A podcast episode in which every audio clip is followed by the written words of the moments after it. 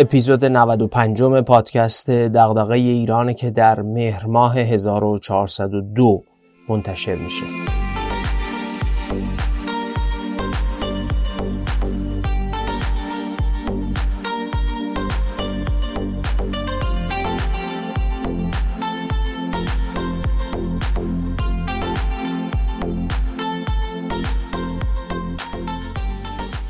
از اپیزود 91 طرحی رو شروع کردیم برای اینکه تا اپیزود صدم پادکست دغدغه ایران مبلغ 100 میلیون تومن جمع کنیم و به مناسبت 100 تایی شدن اپیزودهای پادکست باهاش کتاب هدیه بدیم. قرار شد تو هر اپیزود تا اون موقع بگیم که مخاطبات چقدر به این طرح کمک کردن. تا امروز دوم مهر ماه 1402 17 میلیون و 592 هزار و 800 تومن واریزی داشتیم. یه هموطن ساکن خارج کشور هم مبلغ 50 یورو به این کار اختصاص دادن. انشالله در اپیزود 101 اعلام می‌کنیم که جمعا در قالب این ایده چقدر منابع جمعآوری شده و با اون چه کتابهایی رو به چه تعداد برای قرعه کشی تهیه می‌کنیم. سعی داریم کتابهایی رو تهیه کنیم که در 100 اپیزود معرفی کردیم. اگه شما هم می‌خواهید در این کار مشارکت کنید شماره کارتی که براش در نظر گرفته شده هست 60 37 99 81 41 45 28 53 به نام محمد فاضلی. ممنون که همراهیمون می‌کنید.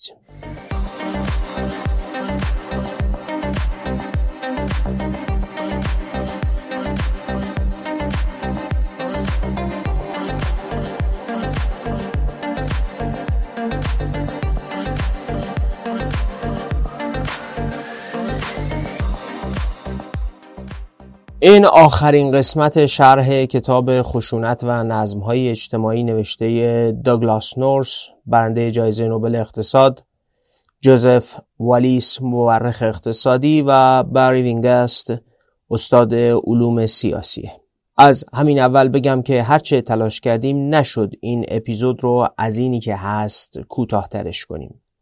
ممنون که حوصله می‌کنید و تا آخر همراهمون میمونید. خداییش فقط برای تنظیم و روی کاغذ آوردن مطلب بیش از دو روز کامل وقت گذاشتیم. پیشا پیش ممنون هستیم که ما رو میشنوید. تو چهار اپیزود قبلی یعنی اپیزودهای 89, 90, 91 و 93 شرح دادیم که حکومت طبیعی و متناظرش یعنی نظم دسترسی محدود و حکومت دموکراتیک و بازم متناظرش یعنی نظم دسترسی باز چیه؟ سیر تحول از نظم دسترسی محدود شکننده تا نظم دسترسی محدود پایه و بالغ رو در اپیزود 90 گفتیم. اپیزود 91 تحول قانون زمین انگلستان و ویژگی های نظم دسترسی باز رو شرح دادیم. اپیزود 93 هم توضیح دادیم که چجوری حکومت نظم دسترسی محدود بالغ می‌تونه شرایط آستانه گذار به نظم دسترسی باز رو در خودش توسعه بده. یعنی چجوری حاکمیت قانون برای فرادستان توسعه سازمانهای عمومی و خصوصی بازم برای فرادستان و نهایتا یک پارچه سازی دستگاه خشونت یا همون نظامی ها فراهم میشه تا یک کشور در شرایط گذار به نظم دسترسی باز قرار بگیره. مورد اصلی که در این خصوص شرح کردیم تاریخ تحول نیروی دریایی بریتانیا بود. حالا در آخرین قسمت از شرح این کتاب میریم سراغ اون مرحله ای که نویسنده های کتاب اون رو گذار واقعی نامگذاری کردن. شرایطی که توش دسترسی باز نهادی نمیشه و به فرودستان هم تعمین پیدا می‌کنه. قبل از شروع یکی دو نکته رو توضیح بدم. نکته اول کتاب پر از جزئیات تاریخیه و این جزئیات تو فصل 6 اونقدر زیاده که پرداختن به همه اونا خارج از حوصله پادکسته. بنابراین ما خیلی از جزئیات تاریخی رو حذف می‌کنیم. بدیهیه که رجوع به خود کتاب و درگیر شدن با اون جزئیات به درک پیچیدگی ها و سوالاتی که ذهن شما مخاطب رو درگیر می‌کنه کمک خیلی زیادی خواهد کرد. نکته دوم اینه که بخشی از استدلالای کتاب خشونت و نظمای اجتماعی در فصول 5 و 6 که البته فصل 5 رو در اپیزود 93 شرح کردیم. در مقابل ایده هایی که عجم اغلو و رابینسون در کتاب ریشه های اقتصادی دیکتاتوری و دموکراسی ارائه کردند. ما این کتاب رو در اپیزودهای 52 تا 55 شرح کردیم. اگه اونا رو نشنیدین توصیه می‌کنیم قبل از شنیدن این اپیزود حتما اون چهار اپیزود رو گوش کنید. من در جنبندی این اپیزود سعی کردم تا حد امکان که در حوصله پادکست باشه به مقایسه این دوتا دیدگاه هم بپردازم. حالا دیگه وقتشه بریم سراغ اصل مطلب و قسمت آخر شرح کتاب خشونت و نظمهای اجتماعی. چارچوب مفهومی برای تفسیر تاریخ ثبت شده بشر.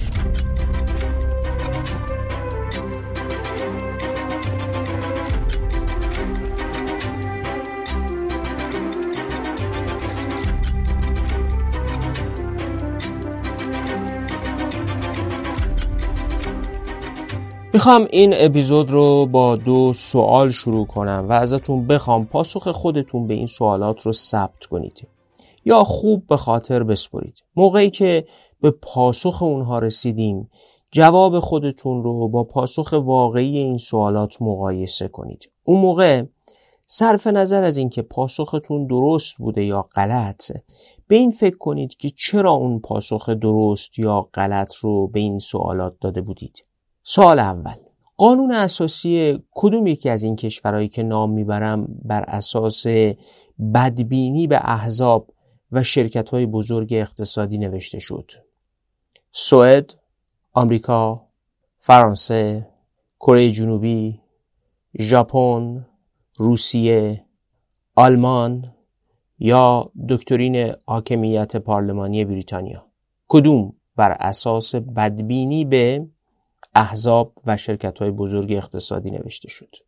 اما سوال دوم. بخشایی از سخنرانی یه مقام سیاسی مشهور رو می‌خونم و بعد اسم چند نفر رو ذکر می‌کنم.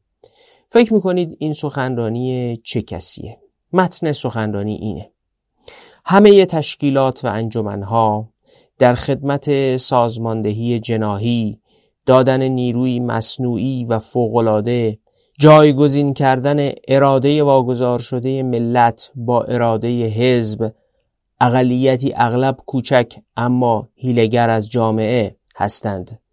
و به جای اینکه بازوی برنامه های سازگار و جامعی باشند که توسط شوراهای عمومی ایجاد شدند با توجه به پیروزی متناوب احزاب متفاوت مدیریت عمومی را عرصه پروژه های ناهماهنگ و نامتجانس از جناح ها می سازند. اجازه دهید اکنون نگاه جامعه تری ارائه کنیم و به جدی ترین صورت به شما در برابر اثرات زیانبار روحیه تحذب به طور کلی هشدار دهم آسیب های عمومی و مستمر روحیه حزبی برای ایجاد علاقه و تکلیف در افراد جهت تضعیف و ممانعت از آن کافی است این جملات با سبک حکمرانی کدوم یکی از این آدما سازگاره موسولینی تو ایتالیای فاشیستی ملکه الیزابت تو بریتانیا استالین تو شوروی کمونیستی جورج واشنگتن رئیس جمهور آمریکا در قرن 18 هم، ماو تو چین چرچیل تو بریتانیا یا ابراهام لینکلن رئیس جمهور آمریکای میانه قرن 19 هم. کدوم؟ پاسخهاتون و دلیلتون برای این پاسخ رو به یاد داشته باشید. به هر دو پرسش برمیگردیم.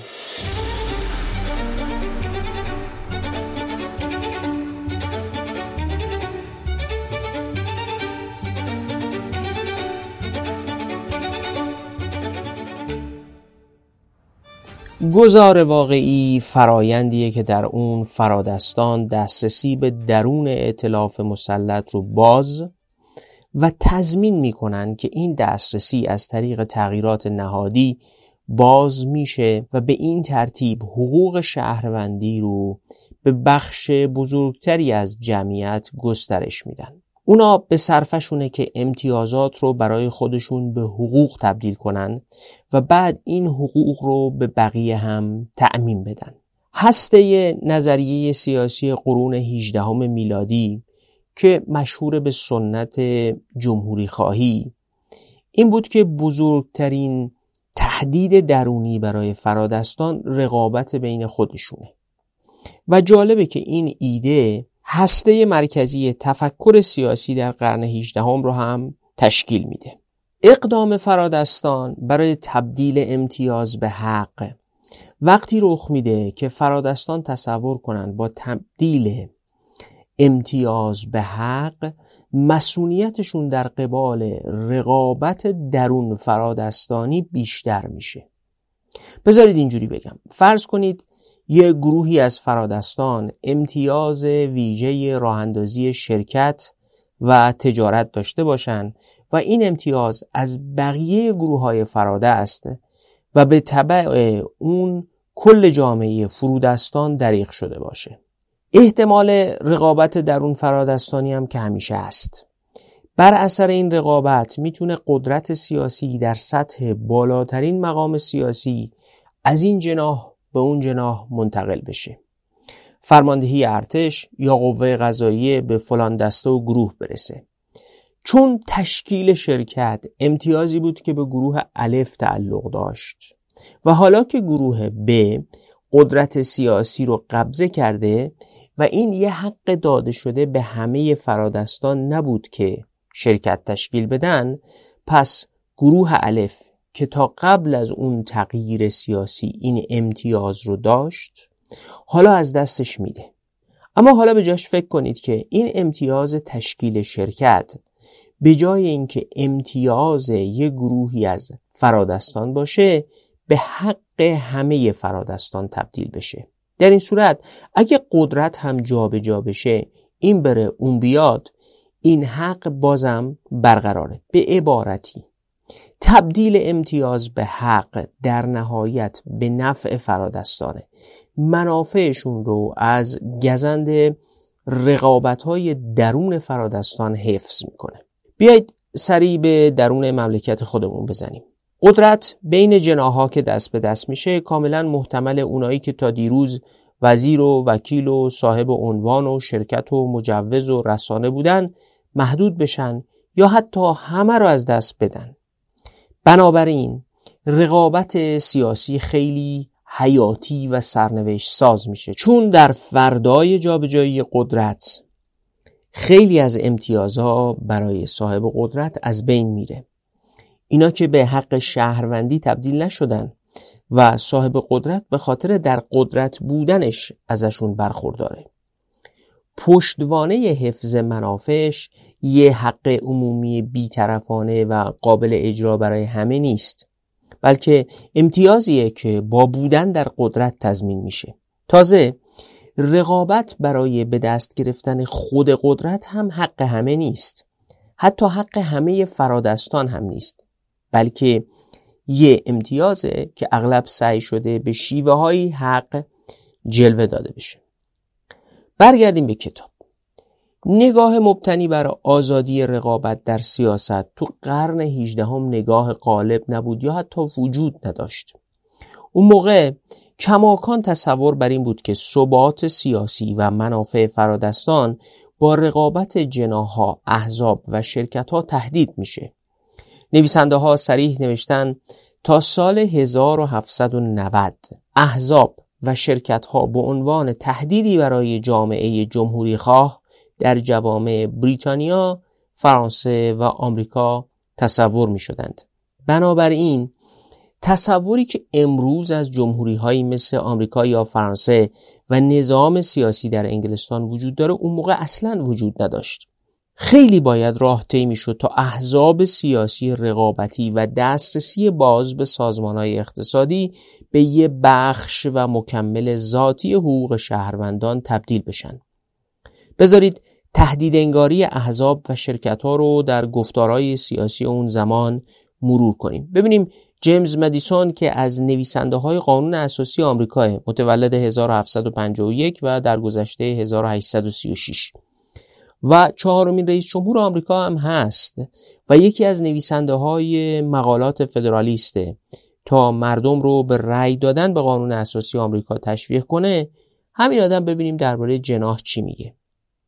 این آدم در مقالات فدرالیست شماره ده نوشته آنطور که من می‌فهمم منظور از جناح تعدادی از شهروندان خواه اکثریت یا اقلیت از کل است که به واسطه عامل محرک یا احساس مشترک یا منافع مشترک که در مقایرت با حقوق سایر شهروندان یا منافع دائمی و کلی جامعه است متحد و برانگیخته می شوند نگاه منفی مدیسون به جناح با این عبارت مغایرت با حقوق سایر شهروندان یا منافع دائمی و کلی جامعه از من الشمسه این نگاه رقابت بین جناها رو بر نمیتابه. از ماکیاولی تا مدیسون دنبال این بودن که توازن یا همون چیزی رو که در قانون اساسی آمریکا به عنوان چک اند بالانس مطرح شد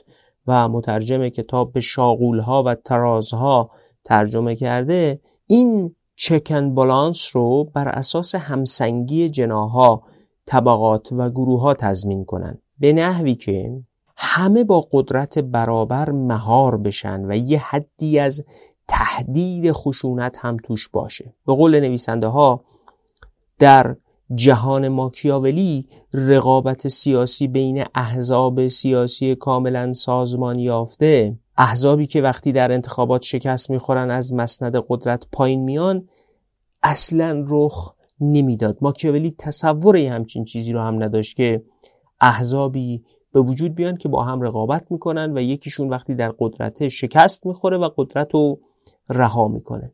تحت چنین شرایطی و با چنین تئوری منافع جمهوری فقط وقتی به دست میاد که گروه های رقیب از اعمال خشونت منصرف بشن. برای همینه که ماکیاولی تقسیم منافع بر اساس احزاب و جناها رو مزر به حال جمهوری می‌دونست. این ایده ریشه تاریخی تو فلسفه سیاسی هم داشت. دیوید هیوم فیلسوف انگلیسی کلی مورد تاریخی ذکر کرده بود که منازعه بین جناها باعث به خطر افتادن جمهوری شده بود. و ماکیاولی توضیح داده بود که جمهوری روم از قرن 6 پیش از میلاد تا 500 سال بعدش چجوری با محدود کردن رقابت های جناهی به اهداف اجتماعیش می‌رسیده. فکرشون این بود که جمهوری روم چجوری فرو پاشید از رقابت و جنگ داخلی که بین فرادستان رقیب اتفاق افتاد. با همین پیش زمینه تاریخی در غرب بود که الکساندر همیلتون و جیمز مدیسون تو مقالات فدرالیست می‌گفتن که قانون اساسی جدید آمریکا مانعی در برابر جناه داخلی و قیام مسلحانه تشکیل می‌دهد. کتاب یه عالم نویسنده تو تاریخ اندیشه سیاسی غرب نام می‌بره که همینجوری فکر می‌کردن. از ارسطو و ماکیاولی گرفته تا مونتسکیو، هیوم، همیلتون و مدیسون. و نظرشون اینه که قانون اساسی آمریکا در 1787 یه قانون اساسی علیه حزب بود و می نویسن تناقض ابتدای قرن 19 هم این است. در جوامعی که مردم از ابتدا باور داشتند احزاب سیاسی و شرکت ها خطرناک و حتی شریر هستند سرانجام دسترسی باز به انبوه احزاب سیاسی و دسترسی باز به قالب سنفی برای همه فعالیت های اقتصادی دینی آموزشی و سایر فعالیت های اجتماعی را اقتباس کردند. و بنابراین معتقدن باید تو این تصور که جهان امروز مولود ایده های قرن 18 تجدید نظر کرد و حرفشون اینه که دسترسی باز محصول قرن 19 نه قرن 18 قرن 18 ها کلا از اینکه یه جناح دست بالا رو بگیره و ستمگر بشه یعنی به وضعیتی برسه که افراد تحت حکومت از گزینش حاکمان و سیاست های اونا ناراضی باشن سخت میترسیدن. بنابراین می‌خواستن تو چارچوب همون حکومت طبیعی یعنی جایی که رقابت سیاسی و اقتصادی شکل قالب زندگی نیست. یه کاری کنن که هیچ جناهی نتونه بقیه جناها رو از طریق خشونت حذف کنه. اما به رقابت آزادم فکر نمی کردن. یه مشکل زبانی هم این وسط هست. الان و تو نظمای دسترسی باز میگیم حزب جناح سازمان. اون موقع هم می‌گفتن حزب و جناح و سازمان. اما واقعیت اینه که منظور از سازمان و حزب و جناحی که قبل از سال 1800 استفاده می‌شد یه شبکه مرید مرادی با یه رهبر قدرتمند بود. منظورشون حزب سازماندهی شده رسمی دنیای امروز نبود و حزبای سازمان یافته به عنوان سازمان دائمی در واقع تا سالهای 1820 و 1830 اصلا به وجود نیومدن.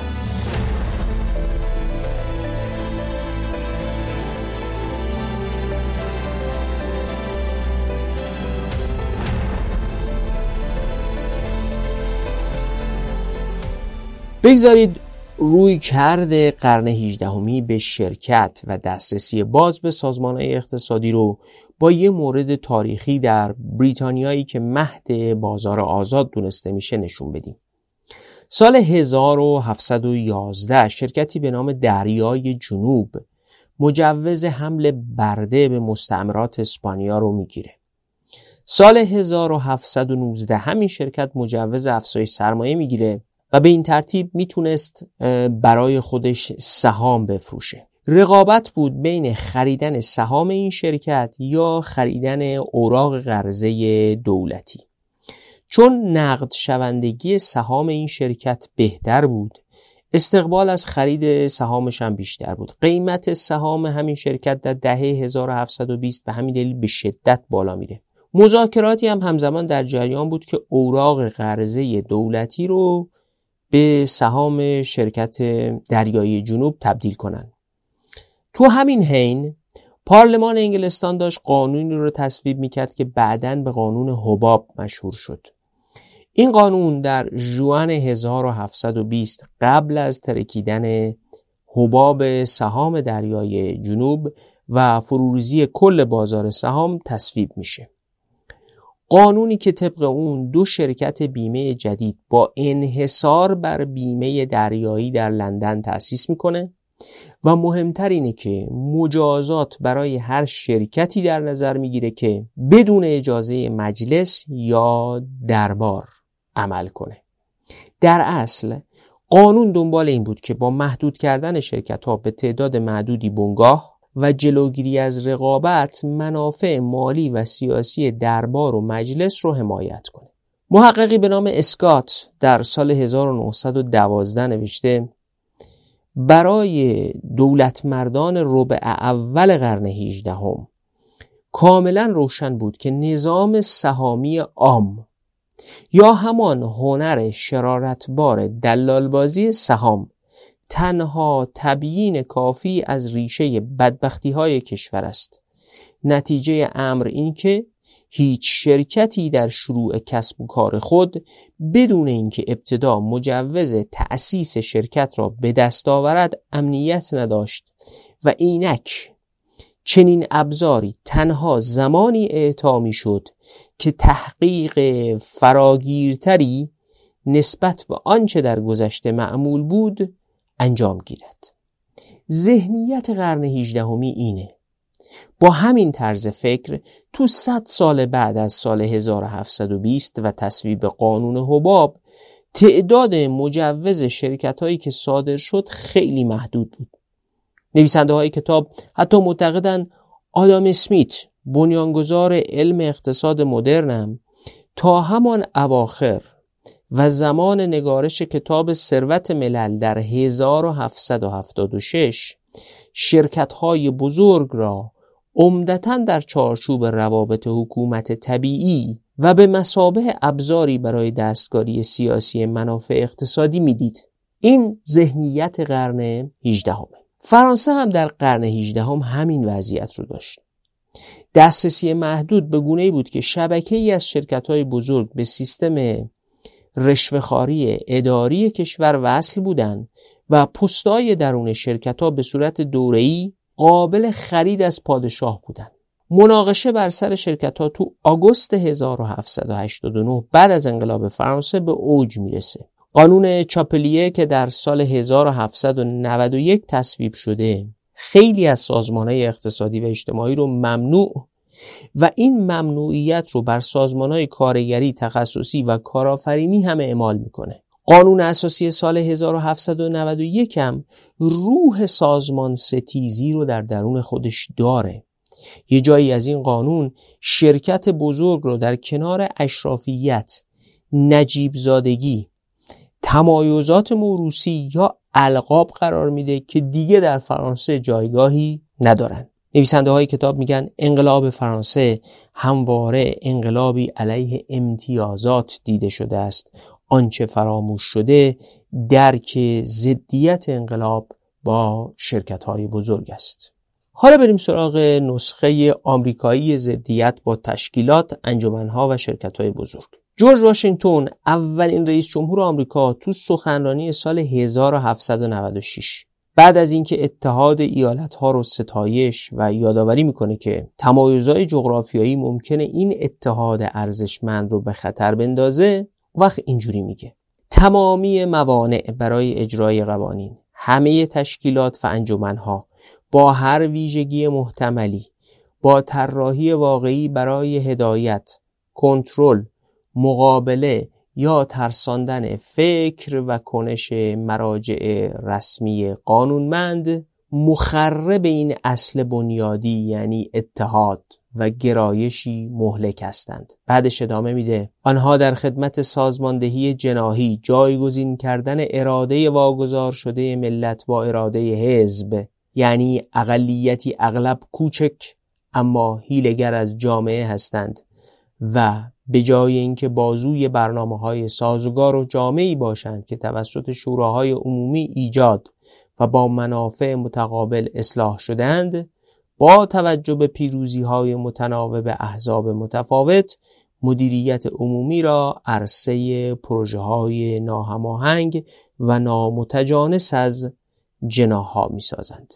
اگه از زاویه سیاست ورزی حزبی بالاخص تو دموکراسی های کشورهای توسعه یافته به این گفته ها نگاه کنید یا حتی با عباراتی مثل بدون احزاب قوی و رقابت حزبی جدی توسعه و دموکراسی به وجود نمیاد در ادبیات سیاسی ایران امروز مقایسه کنید میشه این گفته رو بیشتر به یه رهبر اقتدارگرای کشور در حال توسعه نسبت داد تا به جورج واشنگتن اولین رئیس جمهور آمریکا که دهه هاست دو حزب رقیب قدرتمند دموکرات و جمهوری خواه و صدها هزار سازمان و تشکل و انجمن با هم رقابت می‌کنن و سرنوشت سیاسی رو رقم می‌زنن حالا پاسخ دو سوالی رو می‌دونید که اول اپیزود پرسیدم. قانون اساسی فرانسه سال 1791 بر اساس ضدیت با شرکت ها نوشته شد و اون سخنرانی که ابتدای اپیزود آوردم مال جورج واشنگتن بود نه یه رهبر اقتدارگرای کشور در حال توسعه قرن بیستم یا بیست و یکم. در ضمن خوبه بدونیم که دولت ملی آمریکا تا سال 1816 مجوزی برای شرکت های بزرگ صادر نکرد و مردم هر سه کشور فرانسه، انگلستان و آمریکا تو دهه 1790 شرکت های بزرگ رو تهدیدی برای فعالیت یک جمهوری سالم می‌دونستند. تا پایان قرن 18 هم هنوز گذار از یه نظم دسترسی محدود در آستانه گذار یعنی نظمی که توش حاکمیت قانون برای فرادستان پذیرفته شده بود. شرکت و سازمان مستقل از حکومت به رسمیت شناخته می‌شد و نظامی ها یک پارچه شده بودند به نظم دسترسی باز انجام نشده بود. هنوز قانون اساسی و سیاست ها دنبال محدود کردن جواز تشکیل شرکت بودن.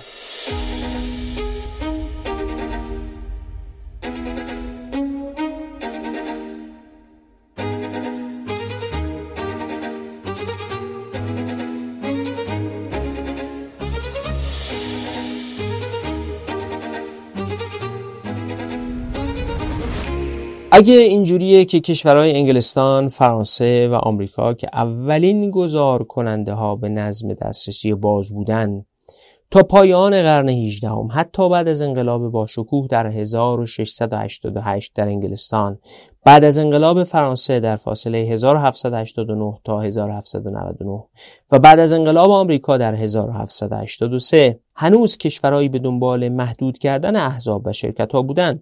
پس گذار به نظم دسترسی باز چگونه اتفاق افتاد؟ برای پاسخ اول بریم سراغ احزاب بزرگ. موریس دوورژه حقوقدان جامعه شناس و سیاستمدار فرانسوی که کتاب اصول علم سیاستش به فارسی هم ترجمه شده چهار نوع حزب رو از هم تفکیک می‌کنه که سیر پیدایش و توسعه هر کدوم هم متمایز از بقیه است. این چهار نوع حزب عبارتند از احزاب مجلسی و احزاب انتخاباتی اولین انواع احزاب و دوگونه اولی که دو ورژه بهشون پرداخته. احزاب مجلسی داخل بدنه قانونگذاری ایجاد میشن. در اصل انجمنی از اشخاصی هستند که تو مجلس قانونگذاری حضور دارند محدود به داخل مجلسند و سازمانی بیرون از مجلس به متصل نیست. احزاب ویگ و توری در انگلستان همینجوری داخل پارلمان ایجاد شدند. نوعی دستبندی درون مجلسی بودند. اما احزاب انتخاباتی وقتی ایجاد شدند که حق رأی گسترده شده بود. ولی خب رأی دهنده ها سازمان نیافته بودند. حالا برای فعالای سیاسی میارزید که وقت بگذارن هزینه کنن و این رأی دهنده ها رو انسجام و سازمان بدن و نظرشون رو به سمت خودشون جلب کنن. بدیهیه که این احزاب حول موضوعات مختلفی بسیج میشن. مسائل محلی، منافع ملی، مرزهای جغرافیایی یا حتی گاهی جمع شدن دور یه رهبر خاص که عامل بسیج و سازماندهیشون میشه. نوع سوم حزب سیاسی که موریس دوورژه ذکر می‌کنه از ترکیب و ادغام احزاب مجلسی و احزاب انتخاباتی ایجاد میشن و حزب مدرن رو می‌سازن. یه بازوی انتخاباتی دارن که مردم بیرون مجلس رو سازماندهی و متشکل می‌کنه و یه بازوی درون مجلس دارن که هماهنگی برای قانونگذاری رو شکل میده. اغلب احزاب مدرن قرن 19 همین همینجور تشکیلاتی داشتن و همینجوری هم تشکیل شدن. دو ورژه نوع چهارم احزاب رو احزاب تشکیل شده بیرون از مجلس می‌دونه. این احزاب بیرونی از درون مجلس و فرایند انتخاباتی بیرون نیومدن. اتحادی های کارگری های سنفی، بنگاه های تجاری یا های مذهبی در جامعه توسعه پیدا کرده بودند و دنبال منافعشون بودند. می‌خواستن بر قانونگذاری و سایر نهادهای اجتماعی و سیاسی اثر بذارن. برای مثال کارگرها دنبال کاهش ساعت کار، بیمه، ایمنی کار و غیره بودند. سازماندهی حزبی برای دنبال کردن همین منافع ایجاد شد. احزاب بیرونی تشکیل می شدن تا آگاهی از مسائل هر گروه رو در جامعه بالا ببرن و نیروی اجتماعی پشتیبان خودشون رو برای رسیدن به اهدافشون بسیج کنند. نویسنده های کتاب خشونت و نظم های اجتماعی معتقدند پیدایش احزاب بیرون از مجلس نشانه ورود به سیاست ورزی دسترسی بازه اون سه نوع اول احزاب احزاب فرادستان بودن احزابی که بر مبنای دسترسی محدود فرادستان به درون سازوکارهای سیاست ورزی دسترسی محدود مثل مجلس ایجاد می شدن. اما نوع چهارم در ابتدا امیدی به ورود به مجلس و سازوکار انتخاباتی درون فرادستان هم نداشتند. اما خب نیروی اجتماعی پشتیبان اینجور احزاب ایجاد شده بیرون از مجلس پدید اومده بود. جامعه صنعتی طبقه کارگر انبوه که پشتیبان احزاب کارگری باشه ایجاد کرده بود. به همین ترتیب اخشار اجتماعی حامی بقیه احزاب. در اصل ماهیت تقسیم کار پیچیده در جامعه صنعتی تکسری از گروه های مختلف افراد ایجاد کرده بود که پیدایش چنین احزابی رو ممکن می‌کرد. شکلهای مختلف سازمان اقتصادی. از شرکت تضامنی تا سهامی عام با فرایندی شبیه احزاب سیاسی ایجاد شدن شرکت تضامنی یه جور موافقت نامه بین چند نفره که نیاز به رضایت سریح دولت برای تشکیلش نیست. شراکت تو شرکت تضامنی ذاتا شخصیه و تمامی شرکا بابت بدهیا و تعهدات مسئولن. شرکتیه که با اسم مشخصی برای انجام امور تجاری بین دو یا چند نفر تشکیل میشه و اگه دارایی شرکت برای باز پرداخت تمام قرضهاش کافی نباشه هر کدوم از شرکا مسئول پرداخت تمام قرضهای شرکت هستند. به محض اینکه یکی از شرکا بمیره یا استعفا بده شراکت باید اصلاح بشه این شکل سازمان اقتصادی یعنی شرکت تضامنی تو بریتانیا، آمریکا و فرانسه قرن 19 هم وجود داشت. شرکت های با مسئولیت محدود مثل شرکت مختلط اونا هم به همین ترتیب مثل شرکت تضامنی وجود داشتند. اما مهمترین نوع شرکت سهامی عام بود شرکتی که ساختار حکمرانی و ادارش با اساسنامه مشخص می‌شد تو رأسش هیئت مدیره بود یا شورایی که ادارش می‌کرد. برای فعالیت در جغرافی های خاص و برای فعالیت خاص هم امتیاز و مجوز می‌گرفت. مدیر عامل رو هیئت مدیره انتخاب می‌کرد. مسئولیت محدود هم یکی از مهمترین ویژگی های اساسنامه این شرکت های سهامی عام بود. در قانون تجارت ایران شرکت با مسئولیت محدود شرکتیه که بین دو یا چند نفر برای امور تجاری تشکیل میشه و هر کدوم از شرکا فقط به اندازه سرمایه خودشون تو شرکت مسئول قرضها و تعهدات شرکت هستند. منطق حکومت طبیعی حکم می‌کرد که هر سه و شرکت تضامنی مختلط و سهامی عام با مجوز حکومت تأسیس بشن مجلس دربار یا یه هیئتی از طرف حکومت باید مجوز برای تشکیل شرکت می‌داد. هنوز دسترسی محدود بود. البته فرایند تغییر کردن این وضعیت تا رسیدن به دسترسی باز رو باید تو دل تاریخ دید.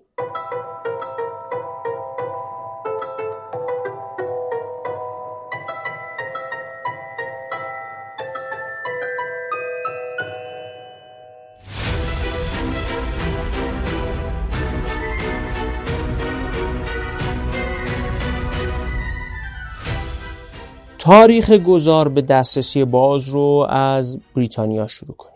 درست بریتانیا تجربه احزاب رقابتی و قالب شرکتی بزرگ رو نداشت.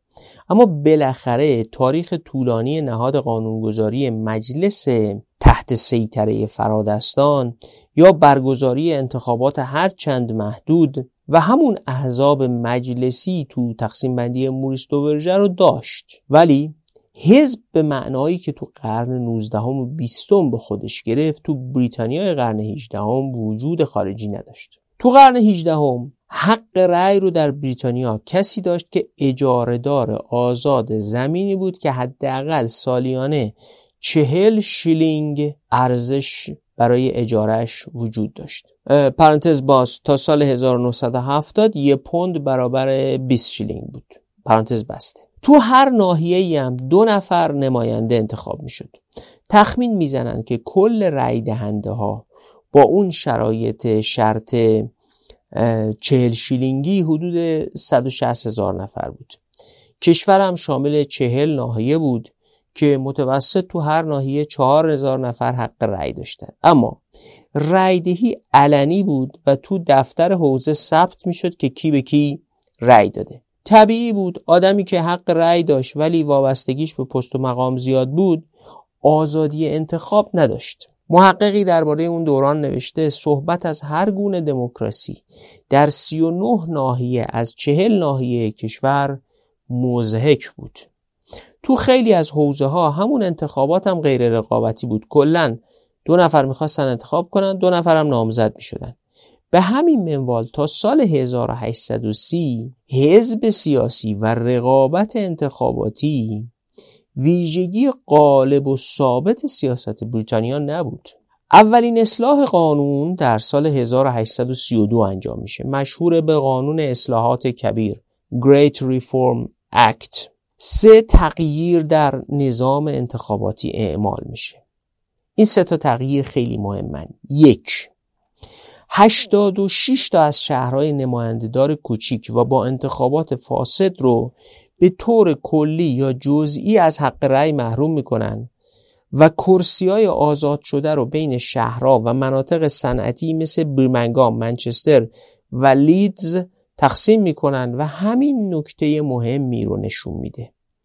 ساختار متکی بر کشاورزی و زمینداری که حق رأی رو می‌داد به اجارهدار آزاد با ارزش زمین سالیانه چهل شیلینگ تغییر کرده بود به ساختار صنعتی که حالا توش شهر صنعتی اهمیت اجتماعی و سیاسی داشت. به این مناطقی که حوزه انتخابی این زمیندارا بود می‌گفتن بارو با املای B O R O U G H. و زمیندارای بزرگ چنان بر مردم مسلط بودن در این باروها که انگار اونا رو تو جیبشون داشتن. به همین دلیل یه اصطلاحی در مورد این باروها به کار می بردن بهشون می‌گفتن پاکت بارو که در اصل نشون می‌داد که آدمای این حوزه ها تو جیب زمیندارای این مناطق هستن. خب طبیعیه در یه همچین شرایطی که دموکراسی و رأی دادن اون معنای واقعی خودش رو نداره و در از رأی رأی همین زمیندارا بود. در تغییر دوم همون قانون اصلاحات کبیر به مالک های قبالدار که ارزش زمینشون ده پوند بود و تو اپیزود 90 در شرح قانون زمین بریتانیا دربارهشون گفتیم. به اینا هم حق رأی دادن. این خودش حق رأی رو گسترده کرد. سومین تغییرم لزوم نامنویسی رأی دهنده ها در جریان انتخابات بود. اینجا یه پرانتز باز کنم. مجموعه ای از اتفاقات از تومار نویسی در اعتراض به این ساختار حق رأی که وجود داشت. تا شورش مشهور بریستول همه اینا در تدوین این قانون جدید نقش داشتن. اگه یادتون باشه در اپیزود 55 درباره کتاب ریشه های اقتصادی دیکتاتوری و دموکراسی گفتیم که عجم اغلو و رابینسون معتقدند این مسئله که انگیزه اصلاحات سال 1832 جلوگیری از اختشاش های اجتماعی بود مورد اجماع تاریخ نگاران است. ولی خب همین قانونه که تعداد رأی دهنده ها رو از 492700 نفر به 806 هزار نفر افزایش میده و به 14.5 درصد جمعیت مردان بزرگسال میرسونه. اشراف زمیندار کماکان میدان عمل گسترده داشتن و دموکراسی توده‌ای هم به معنای قرن بیستمیش پدید نیامده بود. اما خب فرادستان مجبور شده بودن امتیاز بزرگی به فرودستان بدن. ارگری نخست وزیر وقت در دفاع از دادن حق رأی گفته بود فکر نکنید من آدم دموکراتی هستم یا با دادن حق رأی به فرودستان موافقم؟ نه خیلی هم مخالفم. اما دادن حق رأی ضروریه برای اینکه مانع انقلاب فرودستان بشیم و مانع از این بشیم که بسات هممون رو جمع کنن. پرانتز بسته. اما ببینیم همون الزام به نامنویسی یعنی تغییر سومی که در اون قانون انتخابات ایجاد کردن چه تغییری روی نظام سیاسی بریتانیا گذاشت. همین که رای دهنده ها ملزم شدن برای شرکت در انتخابات قبلش برن نام نویسی کنن. وقت سازمان های سیاسی انگیزه پیدا کردن که هموطن های خودشون رو تشویق به نام نویسی کنن. یکی از رهبرای محافظ کارا ظرفیت این تغییر رو همون موقع خوب تشخیص داده بود. تو نامش به یکی نوشته لایحه اصلاحات تغییراتی در جایگاه احزاب و در طرز کار عملی عمومی کشور به وجود آورده که نویسنده لایحه پیش بینی نمی کرد. عنصری کاملا جدید یعنی نامنویسی رأی دهندگان که نیروی افزونتر از پادشاه یا مجلس عوام دارد وارد قدرت سیاسی شده است در واقع حزبی نیرومندترین جایگاه را دارد که نامنویسی موجود به نفع آن باشد. این یک ابزار نهفته است اما نیرومندترین ابزار در طرز کار زمینی و پیشگیرانه آن هیچ تردیدی ندارم که به زودی یک سازمان نظاممند قانونی خواهیم داشت. نمی‌دانم کجا پایان کار آن است اما قدرت قابل توجه در محاکم نامنویسی خواهد بود و در آنجا نتیجه مسابقه تعیین خواهد شد. درستم پیش بینی کرده بود. حالا سازمان های حزبی برای تشویق به نامنویسی شکل گرفتن و تاریخ در مسیر اصلاحات بیشتر افتاد. اصلاحات تکمیلی در قانون انتخابات تو سالهای 1867 1883 و 1885 انجام شد و بریتانیا بعد از قانون اصلاحات کبیر در 1832 به شکل برگشت ناپذیری در مسیر شکلگیری احزاب سیاسی رقابتی افتاد و حق رأیم به تدریج به گروه های بیشتری داده شد. یه نکته تو پرانتز. حکمران سیاستگزار یا نویسنده قانون دانش ازلی و ابدی نداره و نمی‌دونه و نمی‌تونه همه عواقب اون چه رو وضع می‌کنه پیش بینی کنه. بسیاری از عواقب خوب یا بد در مسیر تاریخی ملت ها پیامد ناخواسته و ندانسته ایجاد نهادا یا کنشایی که ابتدا با اهداف متفاوتی وضع یا انجام شدن اتفاقا همینا ظرفیت های عظیمی در تاریخ برای خیر یا شر ایجاد می‌کنن و خودش بخشی از عاقبت نقص دانایی بشر نسبت به آینده و فرایند تاریخیه. پرانتز بسته. در انگلستان در عرصه اقتصادی هم همون مسیر احزاب طی شد. قانون حباب سال 1720 اثر محدود کننده داشت. اما هر کسی می‌تونست یه تونلی تو مجلس بزنه و اونجا نفوذ کنه بالاخره می‌تونست مجوز شرکت بگیره و برانتش برسه. اما خب بریتانیا اقتصاد در حال رشدی داشت. گروه های جدید اقتصادی با منافع متفاوت داشتن ظهور می‌کردن. که امتیازهای آغشته به رانت رو با شدت به چالش میکشیدن.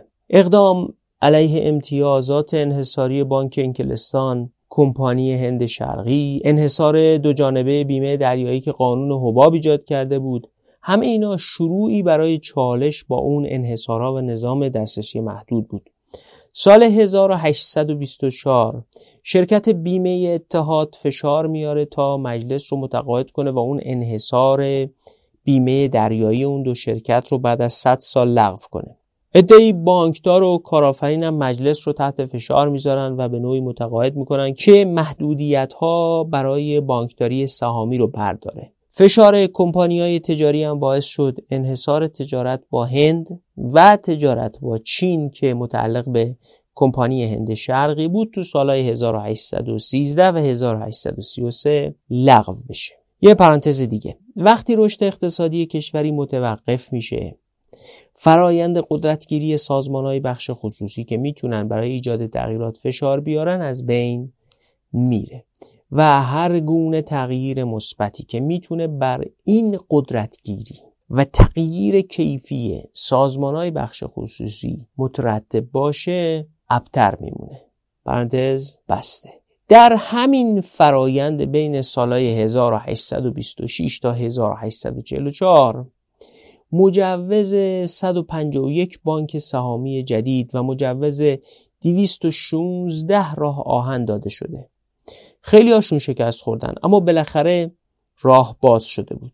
مجلس نهایتا سال 1844 قانون جدیدی به نام قانون ثبت تشکیل و تنظیم شرکت های سهامی و یه قانونی هم به نام تسهیل پایان بخشیدن به امور شرکت های سهامی رو تصویب می‌کنه. این قانون ثبت یه روال اداری تنظیم کرد که بر اساس اون دیگه لازم نبود برای گرفتن مجوز ثبت شرکت رضایت حکومت حاصل بشه. ثبت شرکت از یه رابطه شخصی و متکی بر نفوذ بین مؤسسان شرکت و پارلمان به رابطه غیر شخصی بین همه مردم و روال اداری مشخصی برای ثبت شرکت تبدیل شد. ظرف چهارده ماه بعد از این قانون 1639 تا شرکت سهامی ثبت شدند و بعد از اینکه مسئولیت محدودم در سال 1856 تصویب شد 4859 تا شرکت مسئولیت محدودم مجوز می‌گیرن.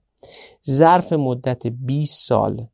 تعداد شرکت ها تو بریتانیا از 700 شرکت می‌رسه به 20 هزار شرکت.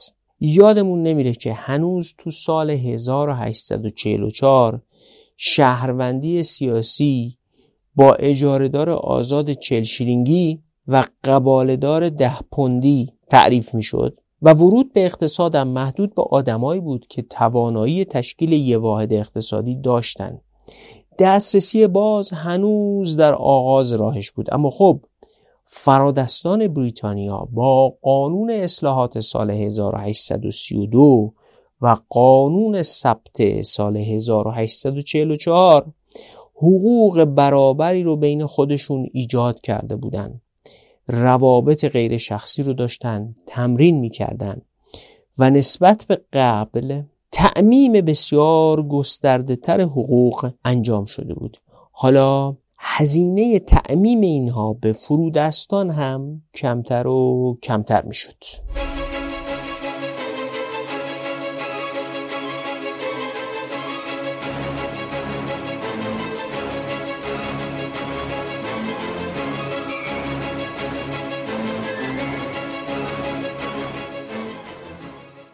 بریم فرانسه.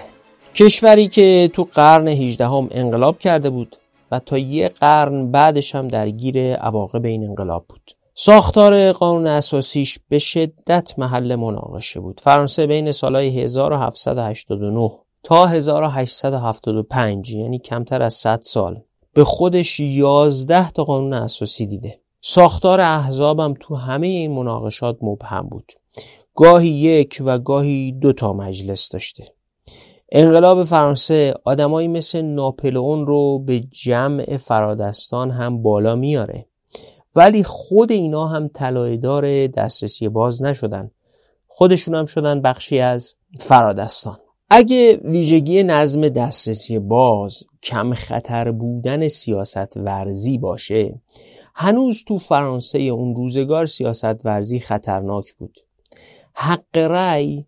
حتی بعد از انقلاب فرانسه هم فقط شامل حدود 100 هزار نفر می‌شد. فقط یه خصیصه خیلی مثبت وجود داشت.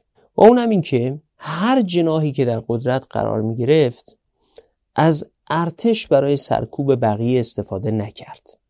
هنجار سیاسی قوی وجود داشت که ارتش باید مستقل از مبارزات سیاسی باشه. خشونتی هم اگه بروز می‌کرد حاصل عمل ارتش نبود. ناشی از نارضایتی عمومی و حتی دسته های اوباش بود و بالاخره با همین فرایند نهایتا حق رأی فراگیر به همه مردان رو در سال 1848 دادن.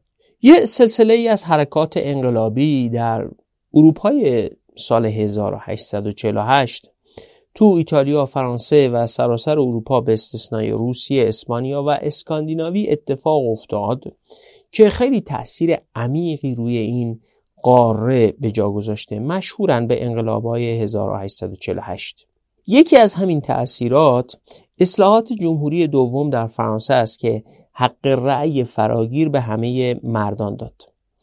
مجلس جدیدی تشکیل شد و قانون اساسی نوشت که رئیس جمهور با رأی مردم انتخاب می شد. حق رأی گسترده شده بود اما احزابی برای سازماندهی سیاسی وجود نداشت. در دسامبر 1848 لویی ناپولئون بوناپارت با 5.5 میلیون رأی از جمع 7 میلیون رأی رئیس جمهور میشه. از جزئیات تاریخی که بگذریم می‌رسیم به سال 1851 یعنی سه سال بعد از انتخابات لوی بوناپارت. تو اون سال یعنی 1851 لوی بوناپارت کودتا می‌کنه. نماینده های مجلس و مخالفان دستگیر و زندانی میشن. اعتراضات بعدیش هم به دستگیری 27 هزار نفر منتهی میشه. به عبارتی هنوز سیاست در میانه قرن 19 هم, هم در فرانسه خطرناک بود. بعد از کودتا قانون اساسی جدید نوشته میشه. حق رأی همگانی که محدود شده بود در دوران بوناپارت دوباره سال 1852 برقرار و حتی همه پرسی بازگشت امپراتوری هم برگزار میشه. می‌بینید که خیلی فضای پر آشوبیه هنوز دسترسی باز نیست اما فضای سیاسی و تعادل نیروهای سیاسی فرانسه یه جوری نبود که یه جناح بتونه حاکم مطلق بشه ولی در طرف دیگه تاریخ داشت تغییرات عمیق اقتصادی اتفاق می افتاد و همینا بود که سرنوشت فرانسه رو عوض می کرد. سال 1795 اون خصومت اولیه انقلاب فرانسه نسبت به شرکت های بزرگ فروکش کرده بود و دولت انقلابی اجازه تشکیل شرکت های سهامی عام رو میده. کمیسیونی سال 1801 مسئول تدوین قانون تجارت جدید میشه. شرکت سهامی عام از سال 1673 تو فرانسه وجود داشت اما منوط به فرمان شاه بود. قانون جدید تجارت هفت سال بعد از تشکیل اون کمیسیون در سال 1808 نهایتا تأسیس شرکت تضامنی قدیم شرکت مختلط و شرکت سهامی عام رو به رسمیت می‌شناسه. اوایل تعداد شرکت های ثبت شده محدود بودن. بین 1808 تا 1867 یعنی حدودا در بازه 60 سال فقط 642 تا شرکت ثبت میشه. اما رونق اقتصادی فشار برای آزادسازی رویه ایجاد شرکت ها رو زیاد می‌کنه. گروه تو فرانسه شروع کردن دادخواست دادن برای اساسنامه های جدید شرکتی و اندازه و ابعاد شرکت های سهامی آم هم تو دهه 1850 رشد می‌کنه و دیگه تن دادن به قالبایی که هیئت مشورتی و داوری حکومتی تعیین می‌کرد ناممکن شده بود. رقابت بریتانیا و فرانسه هم اثرگذار بود خیلی زیاد. آزادسازی تشکیل شرکت تو بریتانیا در سال 1856 باعث شده بود شرکت های فرانسوی برن و تو بریتانیا ثبت بشن. واکنش دولت فرانسه این بود که در سال 1863 لایحه ایجاد یه شکل جدید کسب و کار یعنی شرکت با مسئولیت محدود رو ارائه کنه تا از رقابت با بریتانیا عقب نیفته. ایجاد شرکت مسئولیت محدود که در اصل بدون مجوز دولت تأسیس می‌شد بر اساس همین لایحه تصویب میشه. تو فرانسوی با کلمات SARL این نوع شرکت رو نشون میدن.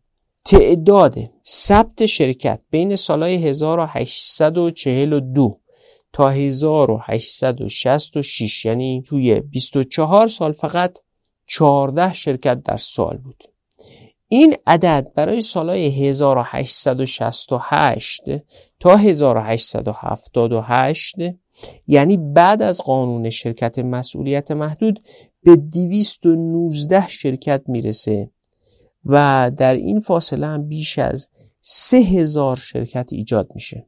در نتیجه دسترسی آزاد و دسترسی باز یواش یواش به فرانسه هم رسیده بود. همزمان با این اتفاقات در اقتصاد آلمان فرانسه رو اشغال می‌کنه.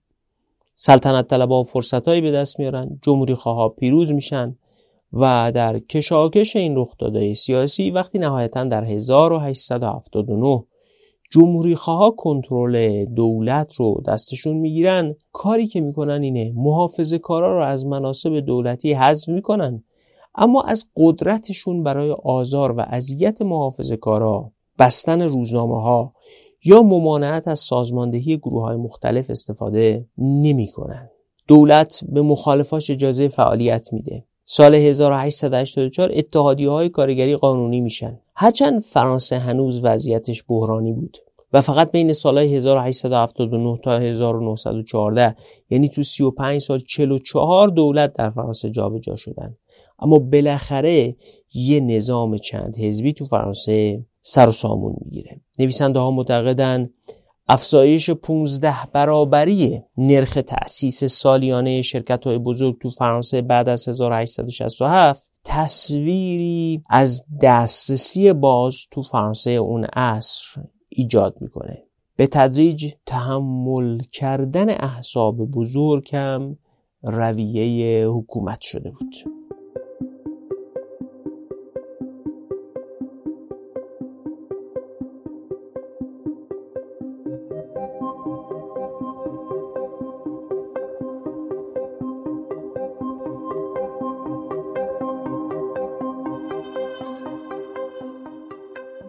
حالا نوبت بررسی آمریکاست خوبه همین اول نظر نویسنده ها درباره سالهای اولیه پیدایش آمریکا رو بدونیم می نویسند دموکراسی، رقابت سیاسی، تضمین حقوق مالکیت و اقتصاد رقابتی با ورود باز نشانه های رسمی افسانه بنیانگذاری آمریکا هستند.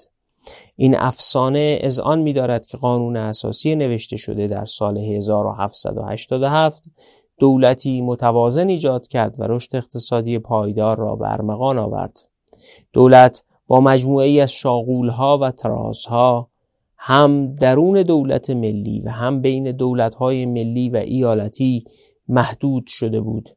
حقوق فردی و حقوق مالکیت به وسیله توازن سیاسی حمایت شده بودند تضمین حقوق باعث ترویج سرمایه گذاری به شکل سرمایه فیزیکی و انسانی شده و منجر به رشد اقتصادی می شد. این خلاصه اون چیزیه که نورس، والیس و ونگاست افسانه بنیانگذاری آمریکا نامیدن. اما از نظر اونا واقعیت اینه که آمریکایی‌ها قانون اساسی رو بر اساس بهترین های نظام حقوقی بریتانیا تدوین کردند نظامی که متکی به خطرناک دونستن جناها و محدود کردن تمرکز اقتصادی در شرکت ها بود. نویسنده ها با این افسانه دو تا مشکل دارن. اول این افسانه پدران بنیانگذار آمریکا رو افرادی خواهان ایجاد جامعه آزاد معرفی می‌کنه که موفق به انجامش هم شدن. اما از نظر نویسنده ها انتخابات و بقیه نظامات طراحی شده در قانون اساسی آمریکا به تنهایی برای به کار انداختن دموکراسی آمریکایی کافی نبود و آمریکایی ها مجبور بودند سالها صبر کنند تا سر در بیارن که چگونه اقتصاد و سیاست رو به شیوهی ادغام کنند که دسترسی باز و رقابت پایدار بین همه احزاب سالم باقی بمونه. و بفهمن که چجوری میشه از دستکاری اقتصاد برای فساد در سیاست جلوگیری کرد. اینا چیزایی نبود که پدران بنیانگذار بدونن یا بتونن پیش بینی کنن. باید در قرن 19 هم تجربه و یادگیری می‌شد. مشکل دوم این افسانه از نظر نویسنده ها بیتوجهیش به خلاقیت های بروز کرده در سطح ایالت هاست انگار با نوشتن قانون اساسی آمریکا و این قانون اساسی ملی بود که همه چیز در سیاست و اقتصاد آمریکا روی روال آزادی و توسعه افتاد در صورتی که این دولت های ایالتی بودند که با خلاقیت، زیرساخت فیزیکی و مالی انسجام ملی اقتصاد آمریکا رو درست کردند. معتقدن تو انگلستان و فرانسه نهادین سازی دسترسی باز از طریق تعریف و تضمین حقوق فرادستان در سطح ملی ممکن شد و تو آمریکا بیشتر نهادین سازی دسترسی باز در سطح ایالتی انجام گرفت. نویسنده های کتاب به جمله محققی که گفته بود قانون اساسی آمریکا ضد احزاب بود باور دارند. پدران بنیانگذار نظارت بر قدرت سیاسی رو قبول داشتن اما فکر می‌کردن که این ساختار نظارتی باید داخل ساختار قانون اساسی جاسازی بشه نه در ساختار رقابت بین احزاب و شرکت ها در عرصه جامعه و سیاست. عمل حزبی رو تکیگاه به شدت ناقصی برای تضمین رویه های قانون اساسی می‌دونستند نگاه حقوقی به قانون اساسی و سیاست داشتن. ولی علا رقم همه اینا آمریکا مهد بزرگترین احزاب سیاسی و شرکت و اقتصادی شد آمریکا اشراف زمیندار و قدرتمندای سنتی تاریخ اروپا رو نداشت تو اروپا قبل از نظم دسترسی باز همین گروه های تاریخی تعادل بین خودشون رو در قالب نظم دسترسی محدود ایجاد کرده بودند. در آمریکا اینا نبودن و توازن و تعادل از طریق شاغول و ترازهای نهادی سازوکار انتخابات ایجاد شد. ترکیباتی مثل کالج الکترال یا همون مجمع انتخاباتی یا انتخابات غیر مستقیم فرمانداران ایالت ها و حق رأی به واسطه دادن مالیات یا موجودی اموال بخشی از این شاغول و ترازها بودن. اما اینا کفایت نمی‌کرد تا دسترسی باز تضمین بشه. ایالت ها در جریان تاریخ آمریکا بارها قانون اساسی خودشون را عوض کردند. رقابت بین ایالت ها هم بود. بعضی ایالت های غربی از دادن حق رأی برای جذب نیروی کار کشاورزی و متخصص ایالت های شرقی استفاده می‌کردن تو همین سالهای پایان قرن 18 هم تا پایان قرن 19 هم یعنی در حدود 100 سال انواعی از ساختار حزبی هم ایجاد میشن ابتدا بین سالهای 1790 تا 1815 نظام حزبی از رقابت فدرالیستا و جمهوریخواها ایجاد میشه. نظام حزبی دوم بین سالهای 1835 تا 1845 از رقابت دموکرات با حزب ویگ پدید میاد. و نظام حزبی سوم بعد از سال 1854 از رقابت دموکرات با جمهوری که با افول حزب ویگ ایجاد شده بودند پدید میاد. اولین شرکت ملی سال 1791 ایجاد میشه و بعد از اون تا سال 1816 به هیچ شرکتی مجوز داده نشده. دولت ملی آمریکا از ترس قرار گرفتن زیر سیطره شرکت های بزرگ حتی تأمین مالی زیرساخت حمل و نقل از طریق این شرکت ها رو هم جلو نبرد. در عوض ایالت ها بودند که مجوزدهی به بانک ها شرکت های پلسازی و عوارزگیری از جاده ها رو در دهه 1790 شروع کردند. بین سالهای 1790 تا 1860 ایالت ها بودند که سرمایه گذاری زیر ساختشون از دولت ملی آمریکا بیشتر بود. تو آمریکا هم اول دسترسی محدود به شکلی بود که تو برخی ایالت ها احزاب بانکی یا احزاب آبراهی ایجاد شدن. یعنی حزبایی که به شکل ائتلاف سیاسی برای دنبال کردن منافع خودشون در گرفتن مجوز تأسیس بانک یا آبراهه ایجاد می شدن. اما همین خودش انگیزه شد که سازمان سیاسی شکل بگیره تا منافع اقتصادی تعیین محل فیزیکی ساخت راه آبراهه یا بانک رو دنبال کنه در اصل احزاب سیاسی شکل می گرفتن تا دنبال منافع اقتصادی باشن. اما وقتی شکل گرفتن دیگه محدود به اون عرصه نموندن. حالا فسادم ممکن شده بود. تأمین مالی سیاستمدارا رو فعالای اقتصادی انجام می‌دادن که به مجوز دسترسی پیدا می‌کردن. تو نیویورک دهه 1830 تأمین مالی سیاست یه تشکیلات سیاسی رو دریافت کننده های امتیازات بانکی انجام می‌دادن. حالا هر جناهی که تو مجلس اکثریت سیاسی داشت می‌تونست به نفع طرفدارا و فعالای اقتصادی خودش مجوز شرکت صادر کنه. بقیه رو هم که محروم می‌کرد. در سراسر آمریکای در دهه 1820 و 1830 این جور دستکاری کردن امتیازهای اقتصادی برای تشکیل و حفظ سازمان سیاسی کاملا رایج بود. اگه به اپیزودهای 6 تا 11 ماه در شرح کتاب نظم و زوال سیاسی نوشته فرانسیس فوکویاما مراجعه کنید. وصف خوبی از فساد و پوپولیسم در آمریکای اون قرن رو می‌تونید بشنوید. کارزار انتخاباتی ریاست جمهوری سال 1828 در آمریکا باعث شد که آندرو جکسون احزاب ایالتی رو زیل یه حزب ملی که امروز با نام حزب دموکرات شناخته میشه جمع کنه.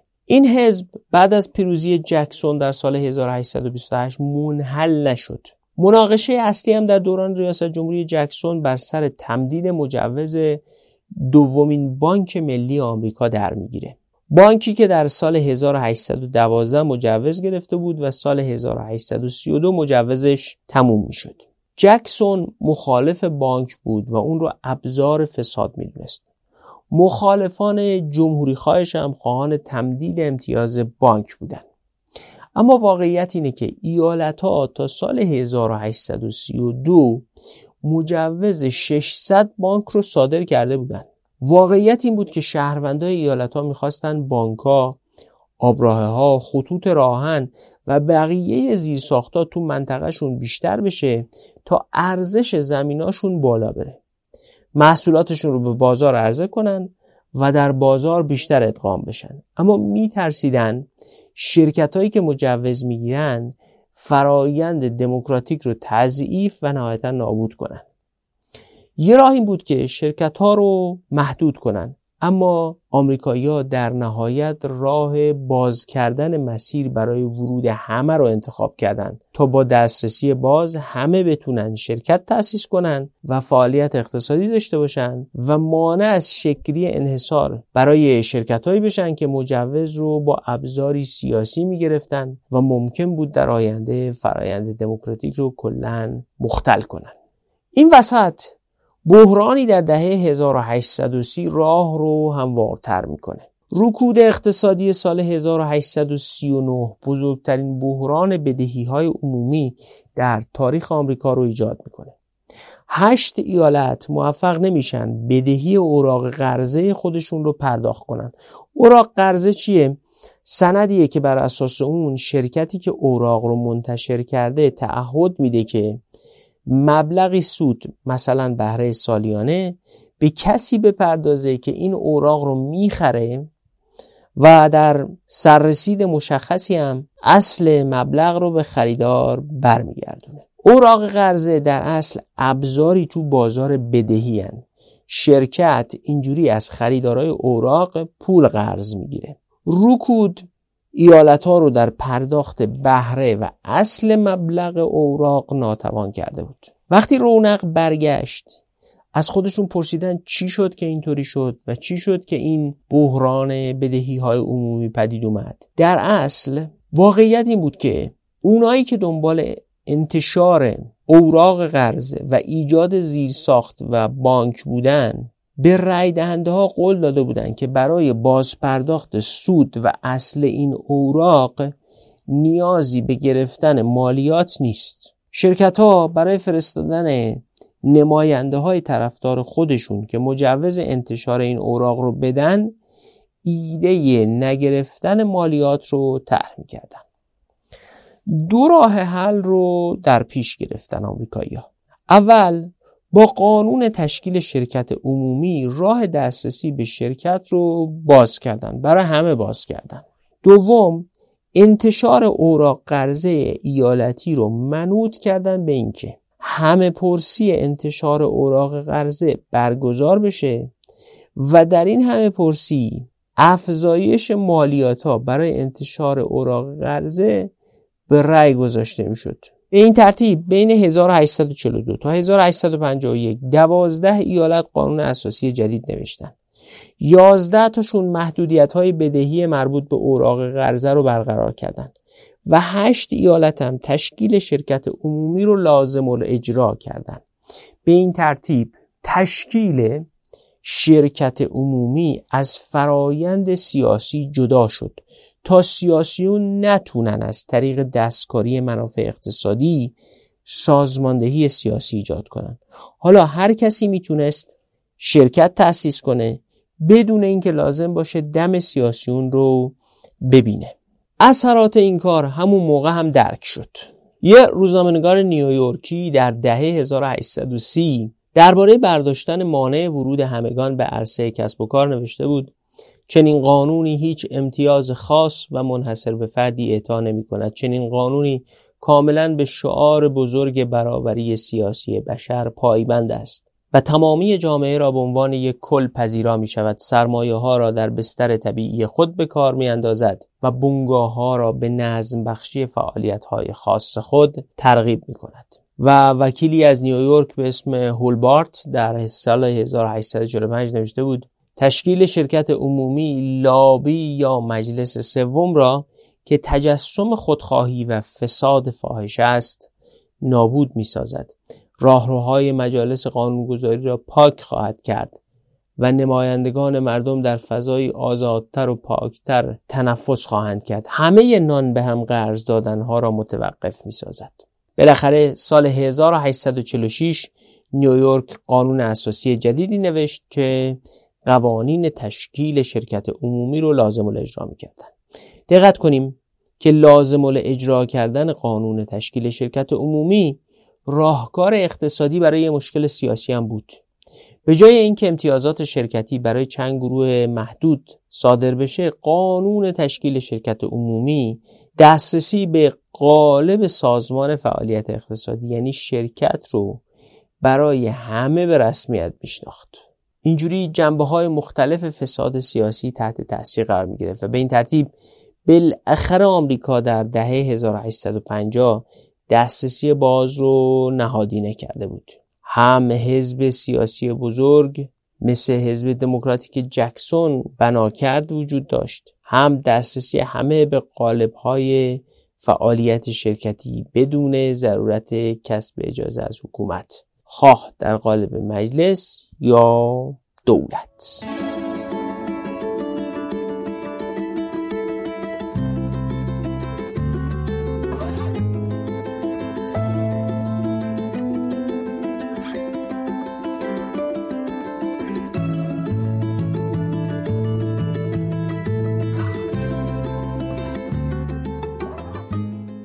گذار از نظم دسترسی محدود به دسترسی باز در غرب بلخص در سه کشور بریتانیا، فرانسه و آمریکا در دو مرحله اتفاق افتاد اول چند صد سال طی شد تا ترکیبی از تحولات اقتصادی، فناورانه فکری و نهادی این کشورها رو در مرحله تحقق سه شرط آستانه‌ای قرار بده. اینا رو در اپیزود 93 گفتیم. بعد طی چند دهه از حدودای اواخر قرن 18 هم تا اواخر قرن 19 هم گذار واقعی به نحوی که دسترسی به سوی عموم باز بشه اتفاق افتاد. اما چرا فقط تو غرب این اتفاق افتاد؟ چارلز تیلی معتقد بود رقابت نظامی بلند مدت تو غرب باعث پیدایش حکومت مدرن شد و پاسخ رابرت بیتس هم رقابت نظامی ماندگار رو عامل این واقعه می‌دونه. فناوری، سازماندهی و بقیه مشخصات جنگ در اروپا یه جوری تغییر کرد که حکومت ها باید بین ساختن و توسعه نهادهای اداره و تأمین مالی جنگ و معتبر کردن تعهداتشون و در نتیجه رسیدن به بقا یا از بین رفتن در رقابت نظامی انتخاب می‌کردن. اما پاسخ نورس والیس و وینگست اینه که تیلی و بیتس مفروض می‌گیرند که دستگاه خشونت منسجم و یک پارچه تو اروپا وجود داشت که برای تجهیز و تأمینش باید اصلاحات نهادی هم انجام می‌شد. اما در واقعیت چنین چیزی از نظر نورس و همکاراش وجود نداشته. بنابراین اگرچه نویسنده ها نظریه انقلاب نظامی و اثراتش رو جدی می‌گیرن یعنی نظریه تیلی و بیتس رو. اما در اصل معتقدن باید به نقش سازمان ها نهادا و پویایی های درون اعتلاف مسلط در ترکیب با جنگ نگاه کنیم تا بتونیم شرایط اروپا رو توضیح بدیم. دستگاه خشونت ابتدا پراکنده بود و فرایندی طولانی طی شد تا در حوالی سال 1800 میلادی این کشورها بتونن نیروی نظامی یک پارچه داشته باشن در اصل اون چیزی که رقابت نظامی در اروپای غربی رو از بقیه رقابت های نظامی در جهان متفاوت می کرد شکلگیری سازمانهایی بود که نظامی ها رو پشتیبانی می کردن. این رو در اپیزود 93 و در شرح تحولات نیروی دریایی بریتانیا مفصل توضیح دادیم. اروپایی فقط ارتشای بزرگتر نداشتن. فقط فناوریشون بهتر نبود بلکه حاکمیت قانون بین فرادستان می‌تونست تعهدات معتبر ارتش و حکومت برای تأمین مالی نیروی نظامی رو ممکن کنه. و سازمان های دائمی شکل گرفته تو جامعه می‌تونست تدارکات چنین ارتشی رو ممکن کنه. و یک پارچگی نیروهای نظامی رخ داده بود تا این ارتشا قدرتمند باشند.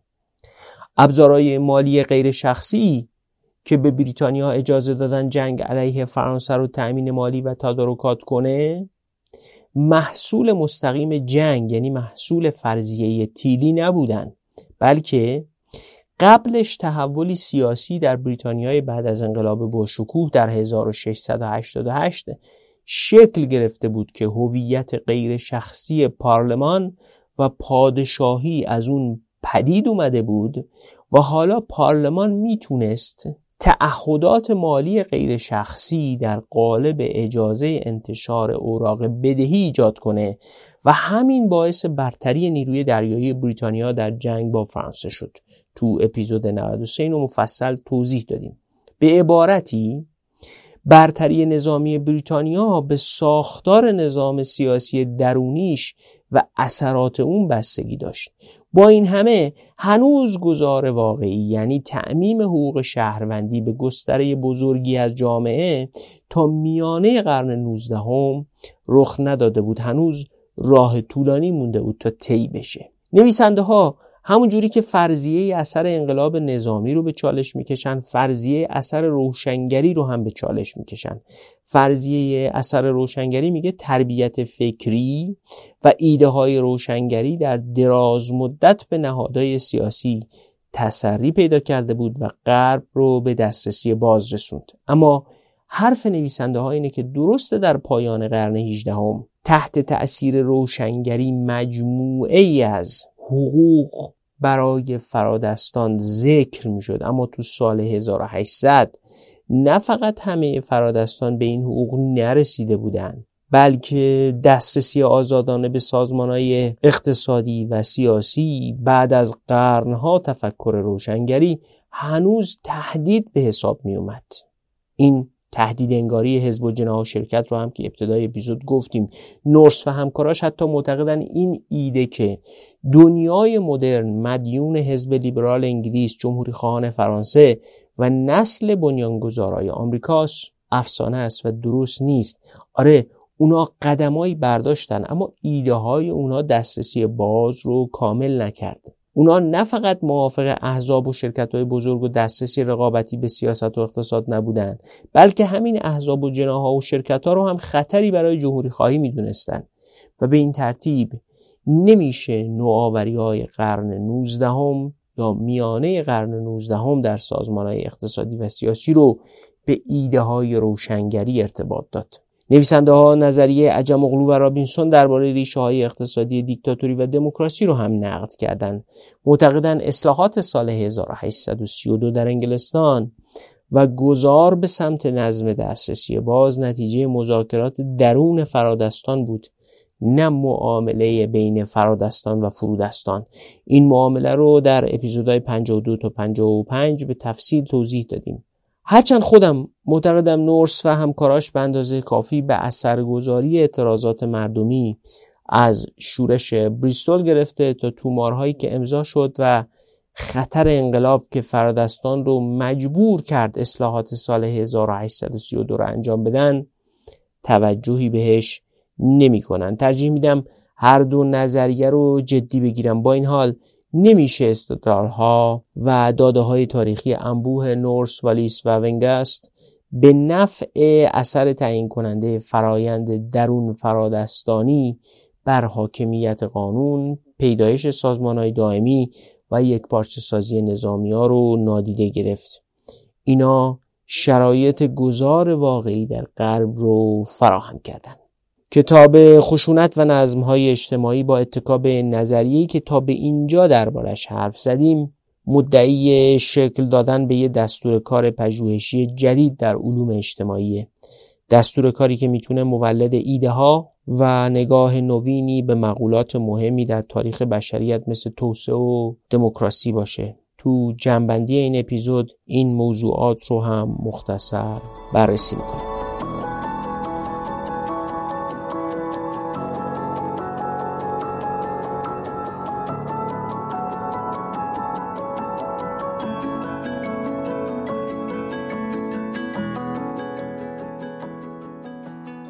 وقت جنبندی رسیده.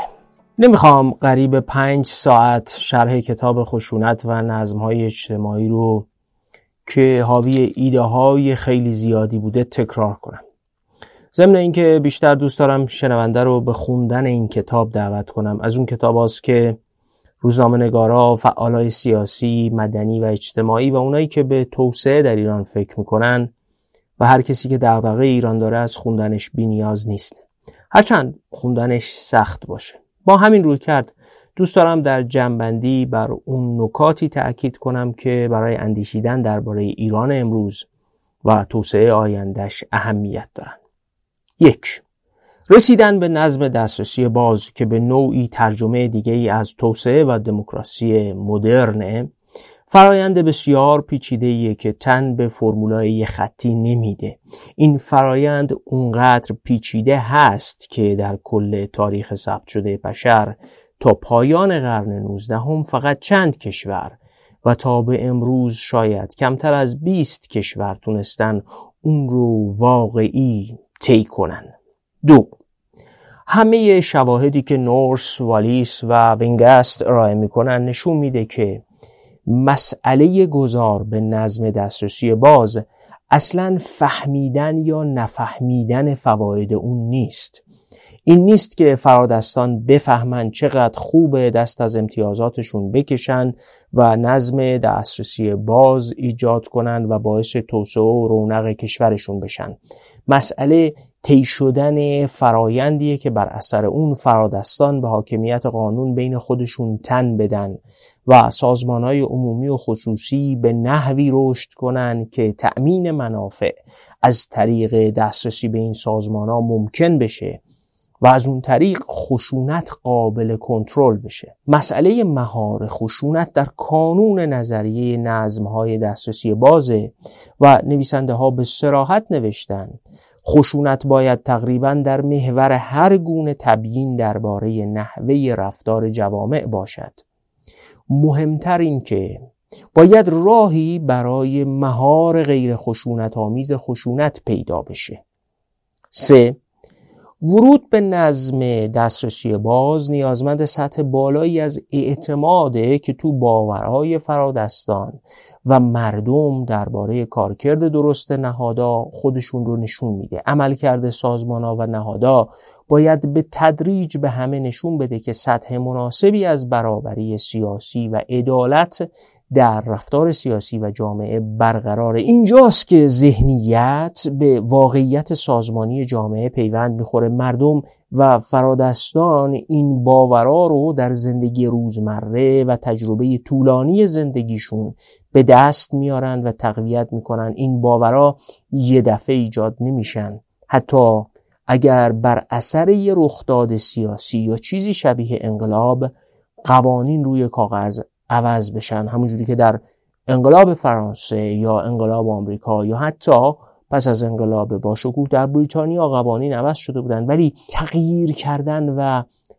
باور کردن این تغییرات و تبدیل شدنشون به بخشی از نظام باورهای مردم و فرادستان به راحتی اتفاق نمیفته نکته چهارم اینه که بازخانی تاریخ انگلستان، فرانسه و آمریکا از زاویه گذار به نظمای دسترسی باز به نفع این دیدگاهه که نوشتن قوانین تا وقتی که توازنهای نیروی اجتماعی سیاسی و ساختار سازمانی جامعه هم در بخش عمومی هم در بخش خصوصی پشتیبان اون قوانین نباشن گره از کار فروبسته توسعه دموکراسی باز نمی‌کنن.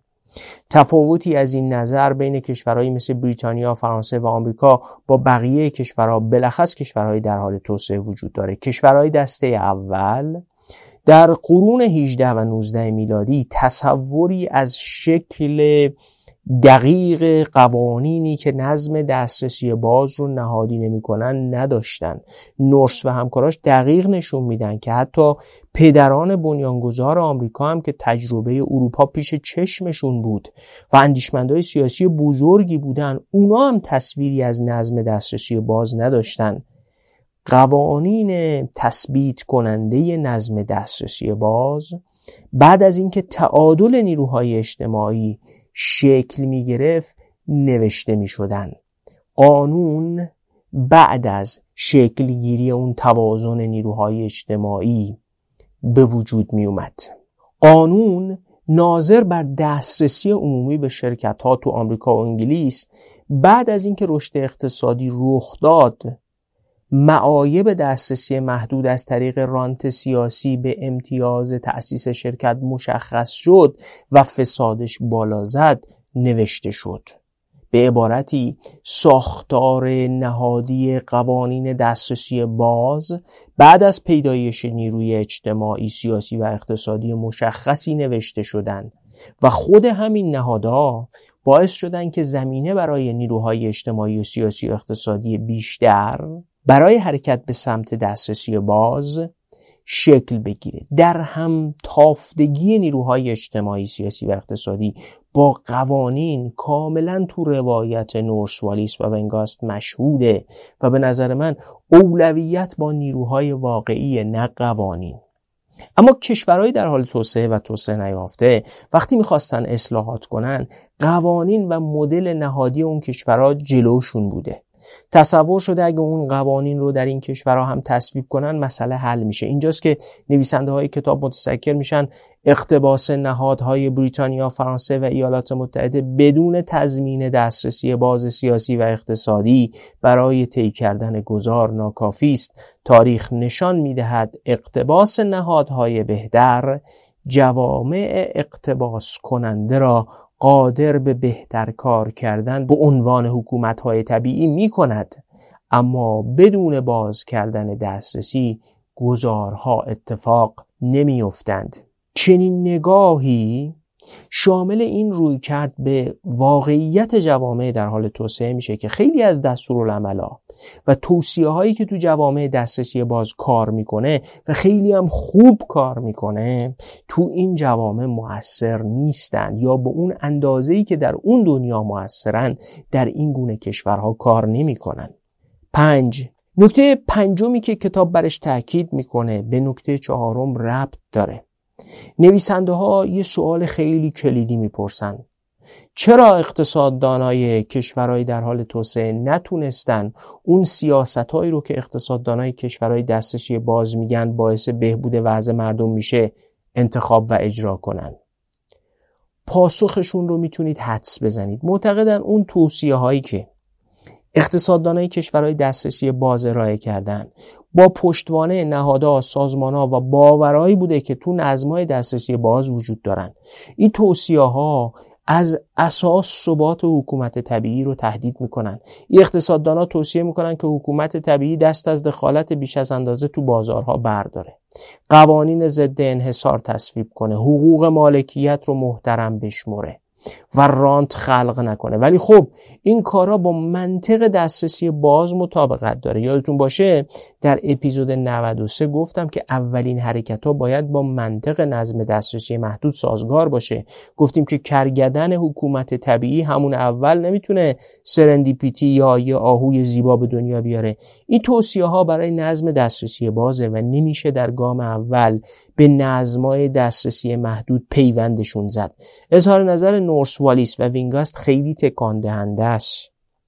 رویکرد این اقتصاددانان به دلیل آنکه منطق زیربنایی حکومت‌های طبیعی را نادیده می‌گیرند محکوم به شکست است. حکومت‌های طبیعی که مجری سیاست‌های دسترسی محدود هستند مشکل خشونت را با دادن انگیزه همکاری به افراد و گروههایی که دسترسی به خشونت دارند حل می کنند آنها قصد ندارند صرفا درآمد فرادستان حاکم را افزایش دهند.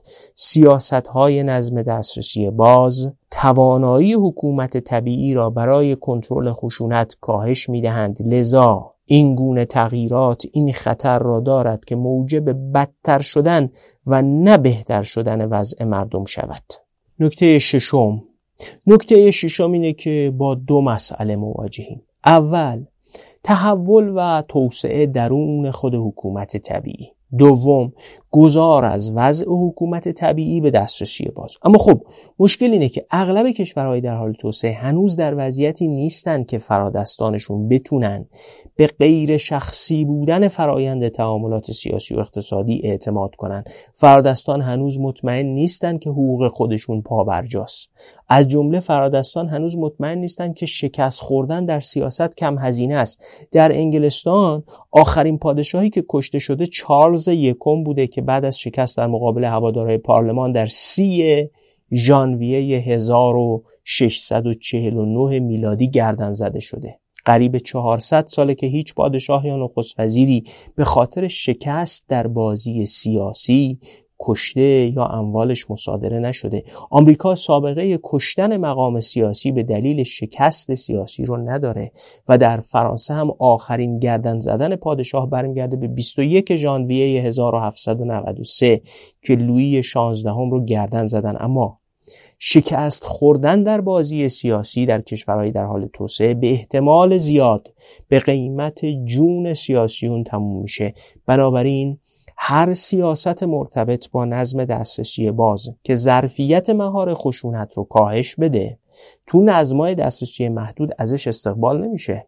فکر کنید به اینکه محمد رضا شاه پهلوی در فردای انقلاب 1357 در ایران باقی مونده بود و به دست انقلابیون دستگیر می‌شد. چه عاقبتی در انتظارش بود. به احتمال زیاد یا شاید قطعا همون سرنوشتی که برای نخست وزیر یا سران ارتشش رقم خورد. از سال 57 و قواعد حاکم بر اون نظم فقط کمتر از 50 سال گذشته. پیامد منطقی پذیرش نظریه نورس والیس و وینگست اینه که تا وقتی شکست خوردن در سیاست عاقبت پرهزینه ای داشته باشه. همه ائتلاف مسلط نظم دسترسی محدود هر تلاش واقعی منتهی به نظم دسترسی باز رو تا جایی که بتونن با مانع مواجه می‌کنن.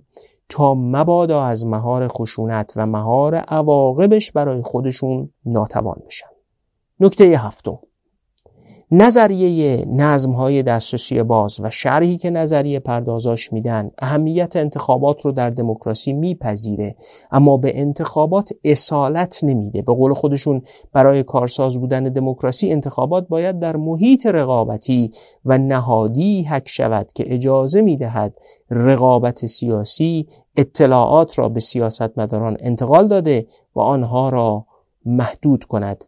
انتخابات در حکومتهای طبیعی نوعا این کارکرد را ارائه نمی دهد یا به طور ناقص ارائه می دهد. دموکراسی فقط انتخابات نیست و کلی پشتیبان سازمانی داره دموکراسی باید با ظرفیت سازمانی عظیمی که برنامه های کاهش فقر رو اجرا کنه آموزش به شهروندان رو ارتقا بده و اونا رو توانمند کنه بیمه بیکاری که از نیروی کار حمایت کنه و خیلی برنامه های دیگه پشتیبانی بشه هر اقدامی که توانایی ارائه خدمات عمومی با کیفیت رو بیشتر کنه به ارتقای نظم دسترسی باز کمک می‌کنه. باید ارائه خدمات عمومی غیر شخصی بشه و تا وقتی این خدمات قابل ارائه بر اساس روابط شخصی باشند سیاستمدارها از اونا برای خرید رأی استفاده می‌کنن و از طریق بازی با اونا شهروند حرف شنو پدید میارن. نکته هشتم نکته بسیار عمیقی در نظریه نظمای دسترسی باز با محوریت خشونت هست که ارزش هزاران ساعت بحث و تعمل داره. این نظریه میگه دموکراسی وقتی حفظ میشه که بازی حاصل جمع مثبت باشه. اگه قرار باشه با هر برد و باخت در انتخابات بازنده ها چنان شکست عظیمی در اقتصاد سیاست و زندگی اجتماعی بخورن که از صحنه زندگی حذف یا بی اثر بشن دارنده قدرت تن به دموکراسی نمیده. نظریه نظمای دسترسی باز نشون میده که این بازی حاصل جمع مثبت وقتی امکان پذیر میشه که جامعه حاکمیت قانون دسترسی یک پارچه به سازمان های عمومی و خصوصی و یک پارچه شدن نظامی ها و قرار گرفتنشون تحت کنترل غیر نظامی ها رو محقق کرده باشه. بذارید اینجوری نگاه کنیم. فردای روزی که آقای ترامپ با اون سطح از تنش سیاسی از قدرت کنار رفت نظام حقوقی و جامعه آمریکا به رئیس جمهور برنده اجازه نداد اموال ترامپ رو مصادره کنه و حتی علا رقم طرح اتهاماتی علیهش دسترسی به وکیل و سازمان اقتصادی و سیاسی برای دفاع از خودش داشته. حتی اتهاماتش مانع از تلاشش برای رقابت سیاسی و کاندیداتوری مجدد در انتخابات ریاست جمهوری نشده و ارتش آمریکا در مناقشه سیاسی ترامپ با بایدن و حزب دموکرات مداخله نمی‌کنه. برد و باخت در انتخابات هم باعث زیر و رو شدن نظام نهادی نمیشه. های دائمی با قواعد مشخص حک شده در ذهنیت و توازن ایجاد شده بین های عمومی و خصوصی وجود دارند تا این نظم رو تداوم بدن. حواسمون هست که برهم خوردن این نظم برای فرادستان گرون تموم میشه. یک روز بیثباتی سیاسی و فرو ریختن اعتماد به برقراری این نظم ده ها میلیارد دلار خسارت به بار میاره و در میان مدت و دراز مدت اعتماد مردم آمریکا و مردم جهان که خریدار سهام شرکت های آمریکایی هستند یا اوراق قرضه دولت آمریکا رو می‌خرن از بین میره. جریان سرمایه ورودی به آمریکا هم تحت تاثیر قرار می‌گیره. خشونت اگر از مهار خارج بشه و ارتش بیقاعده در امور مداخله کنه نظام آمریکایی تداوم بخش منافع به کلی از هم میپاشه. نکته نهم این نظریه یه نتیجه بسیار مهم دیگه هم داره. سازمان های اقتصادی همزمان سیاسی هم هستند نظم سیاسی غیر خشونت آمیز جامعه دسترسی باز بدون تولید منافعی که در سازمان اقتصادیش تولید میشه اصلا قابل تداوم نیست. این واقعیت اونقدر برای نویسنده های کتاب مهمه که نوشتن استقلال ظاهری نظام های سیاسی و اقتصادی تنها در ظاهر وجود دارد و استقلالی واقعی نیست. در واقع این نظام ها عمیقا در هم تنیده هستند. نکته مهم البته ماهیت در همتنیدگیه. آیا نظام و دستگاه متخصص خشونت اومده و مستقیم و غیر مستقیم نظام اقتصادی رو اشغال کرده؟ یا نه به قواعد نظام اقتصادی احترام می‌ذاره و نوعی بدبستان خاص بین سیاست و اقتصاد نظیر اون چه درباره ارتش آمریکا در اپیزود 93 گفتیم شکل گرفته یا شبیه آنچه در نیروی دریایی بریتانیا در قرن 18 هم شکل گرفت؟ به گمان من این نوع دومه که در نظم دسترسی باز توسعه رو ممکن می‌کنه. نکته دهم کشورهای در حال توسعه بر اساس این نظریه به تکامل همزمان حمایت نهادی از سازمانهای درون و بیرون از ساختار حکومت طبیعی نیاز دارند. این اتفاق نمی‌تونه یک باره و با نوشتن یک قانون اساسی جدید رخ بده. در اصل قانون اساسی جدید یا هر قانون دیگه وقتی کار آمده که ظرفیت نهادی سازمانی و ذهنی یا همون باورهای مستعد شکل گرفته باشه. نکته یازدهم هر جامعه ای به شیوه خودش و با توجه به میراث فرهنگی خاص خودش تغییر می‌کنه. فرانسه انگلستان و آمریکا در حالی که در نظام تمدنی غرب جا می‌گیرند و آمریکایی ها شامل جمعیت زیادی از انگلیسی های مهاجر به مستعمرات بودند. اما تحت تاثیر شرایط جغرافیایی تاریخ نظام تولید و روند شکلی آمریکا راهی متمایز از انگلستان پیمودن نمیشه دسترسی باز خلق شده در غرب رو کورکورانه در نظمهای دسترسی محدود باز تولید کرد. اون تحول عمیقی که نظم دسترسی محدود رو به نظم دسترسی باز میرسونه از خیلی عناصر میراث فرهنگی و تاریخی هر کشوری تأثیر میپذیره. از خاطره جمعی که فرادستان و مردمش از سیاست دارند تا شکلی که سازمان های عمومی و خصوصی سامان پیدا می‌کنن همه اینا موثرن.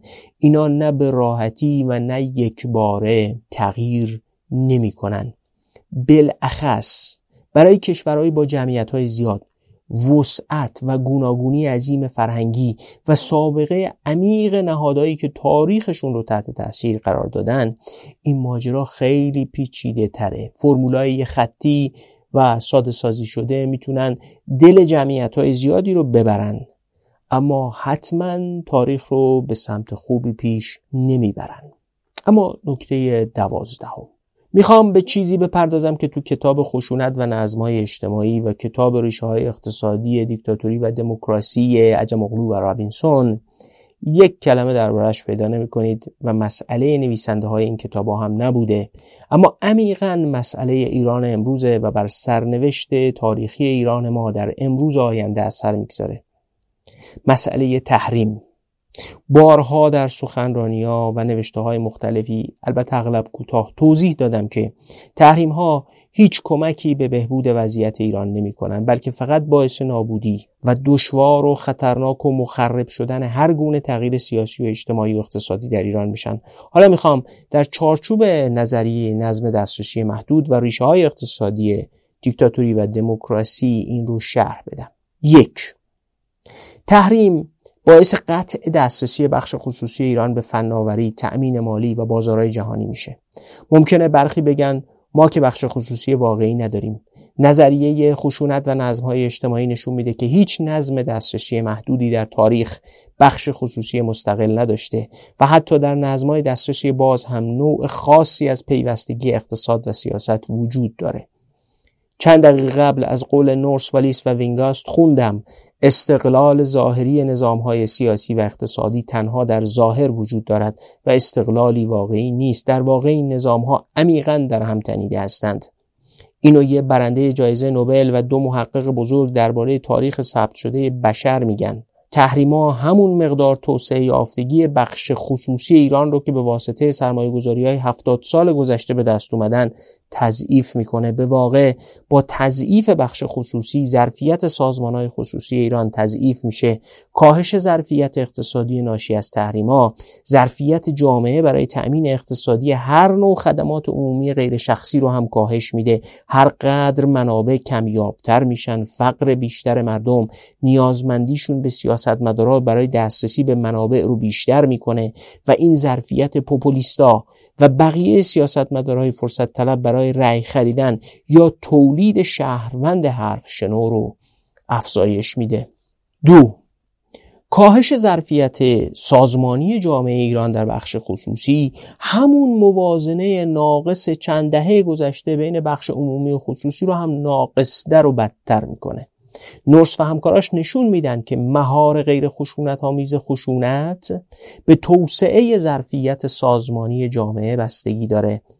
وقتی ظرفیت سازمانی جامعه بر اثر تحریم سقوط می‌کنه امکان مهار غیر خشونت آمیز خشونت هم کاهش پیدا می‌کنه. نکته سوم تحریم شرایط کمیابی بر جامعه حاکم می‌کنه. ریچارد مایر محقق علوم سیاسی و اقتصاد سیاسی یه جمله‌ای درباره این شرایط داره. میگه در عصر کمیابی سکه زور ضرب می کنند کمیابی اقتصادی ظرفیت خشونت افسار گسیخته رو در عرصه جامعه و سیاست افزایش میده و به همون نسبت هزینه شکست در سیاست رو بالا می‌بره. بالا رفتن هزینه شکست در سیاست خلاف منطق گذار به نظم دسترسی باز یا حتی گذار به یه حکومت طبیعی بالغه.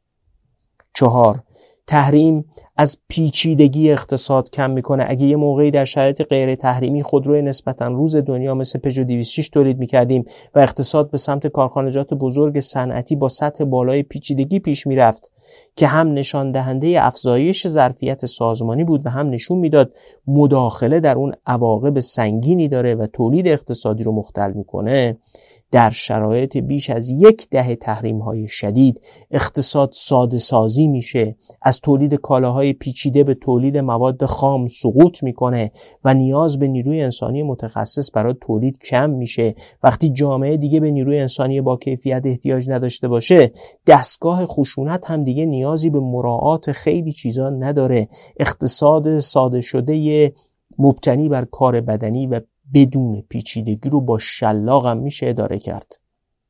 نکته پنجم اینکه تحریم ها در دراز مدت چنان ظرفیت سازمانی رو تحلیل می‌برن چنان کمیابی ایجاد می‌کنن چنان نظام باورهای مردم درباره کارکرد نهادها و هزینه های سیاست رو تحت تاثیر قرار میدن که بازسازی این ظرفیت در هر شرایطی حتی تحت یه نظم سیاسی متفاوت دشوار هزینه بر و شاید ناممکن میشه و شاید تا آینده نامعلومی غیر ممکن بشه. نکته ششم تحریم اعتلاف مسلط رو در شرایط ناامنی شدیدتری قرار میده و هر گونه اقدام برای حرکت به نظم دسترسی محدود بالغ و ایجاد شرایط آستانه‌ای و گذار رو در حد افزایش خشونت افسار گسیخته خطرناک جلوه میده. این وضعیت هر گونه مذاکرات درون فرادستان بر اساس نظریه خشونت و نظمهای اجتماعی یا معامله فرادستان و فرودستان بر اساس نظریه ریشه های اقتصادی دیکتاتوری و دموکراسی رو ناموجه جلفه میده و در شرایط فقدان مذاکرات درون فرادستان یا ظرفیت معامله در چهارراه دموکراسی تنها خشونته که سرنوشت رو تعیین می‌کنه یادمون هست که تاریخ همیشه در حال آفرینش تغییره اما تحلیل نورس والیس و ونگست از تاریخ ثبت شده بشر نشون میده اغلب تغییرات رو به سوی پیشرفتی نداشتن که اگه داشتن تعداد کشورهای دارای نظم دسترسی باز و رفاه باید بیشتر از اونی بود که الان هست. من به همه این دلایل فکر می‌کنم هر گونه اعمال تحریم های بیشتر علیه ایران توسط هر کشوری و با حمایت هر کسی حداقل برای کسی که فکر می‌کنه نگران ایرانه هیچ وجاهت اخلاقی یا حتی از نظر منفعت شخصی توجیه نداره.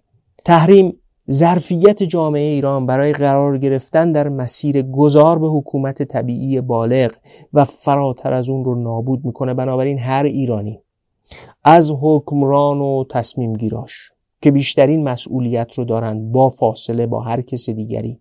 تا مردم این سرزمین اگه نگران این سرزمین و بقا و ارتقاش هستن نمی‌تونن نسبت به فراهم کردن شرایطی که باعث بشه ایران از شر تحریم ها خلاص بشه فکر و براش عمل نکنن.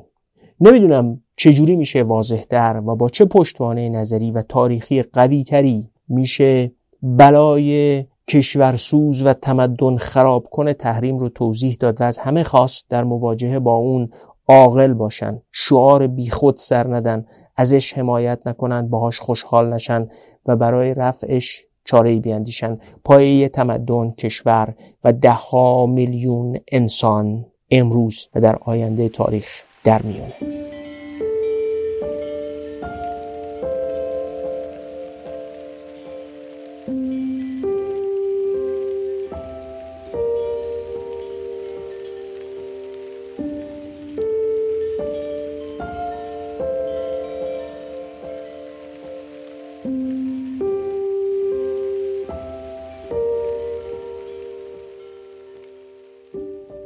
اوه خیلی طولانی شد ولی چاره ای نبود. خسته نباشید. فقط بگم که تا روز دوشنبه ده مهر فرصت دارید به ما ایمیل بزنید و در قرعه کشی شش جلد کتاب خشونت و نظمهای اجتماعی که نشر روزنه در اختیارمون قرار داده شرکت کنید.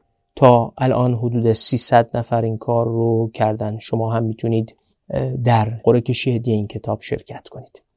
یکی از مخاطبامون نوشته بود که کتاب خیلی خشک و نچسبی بوده.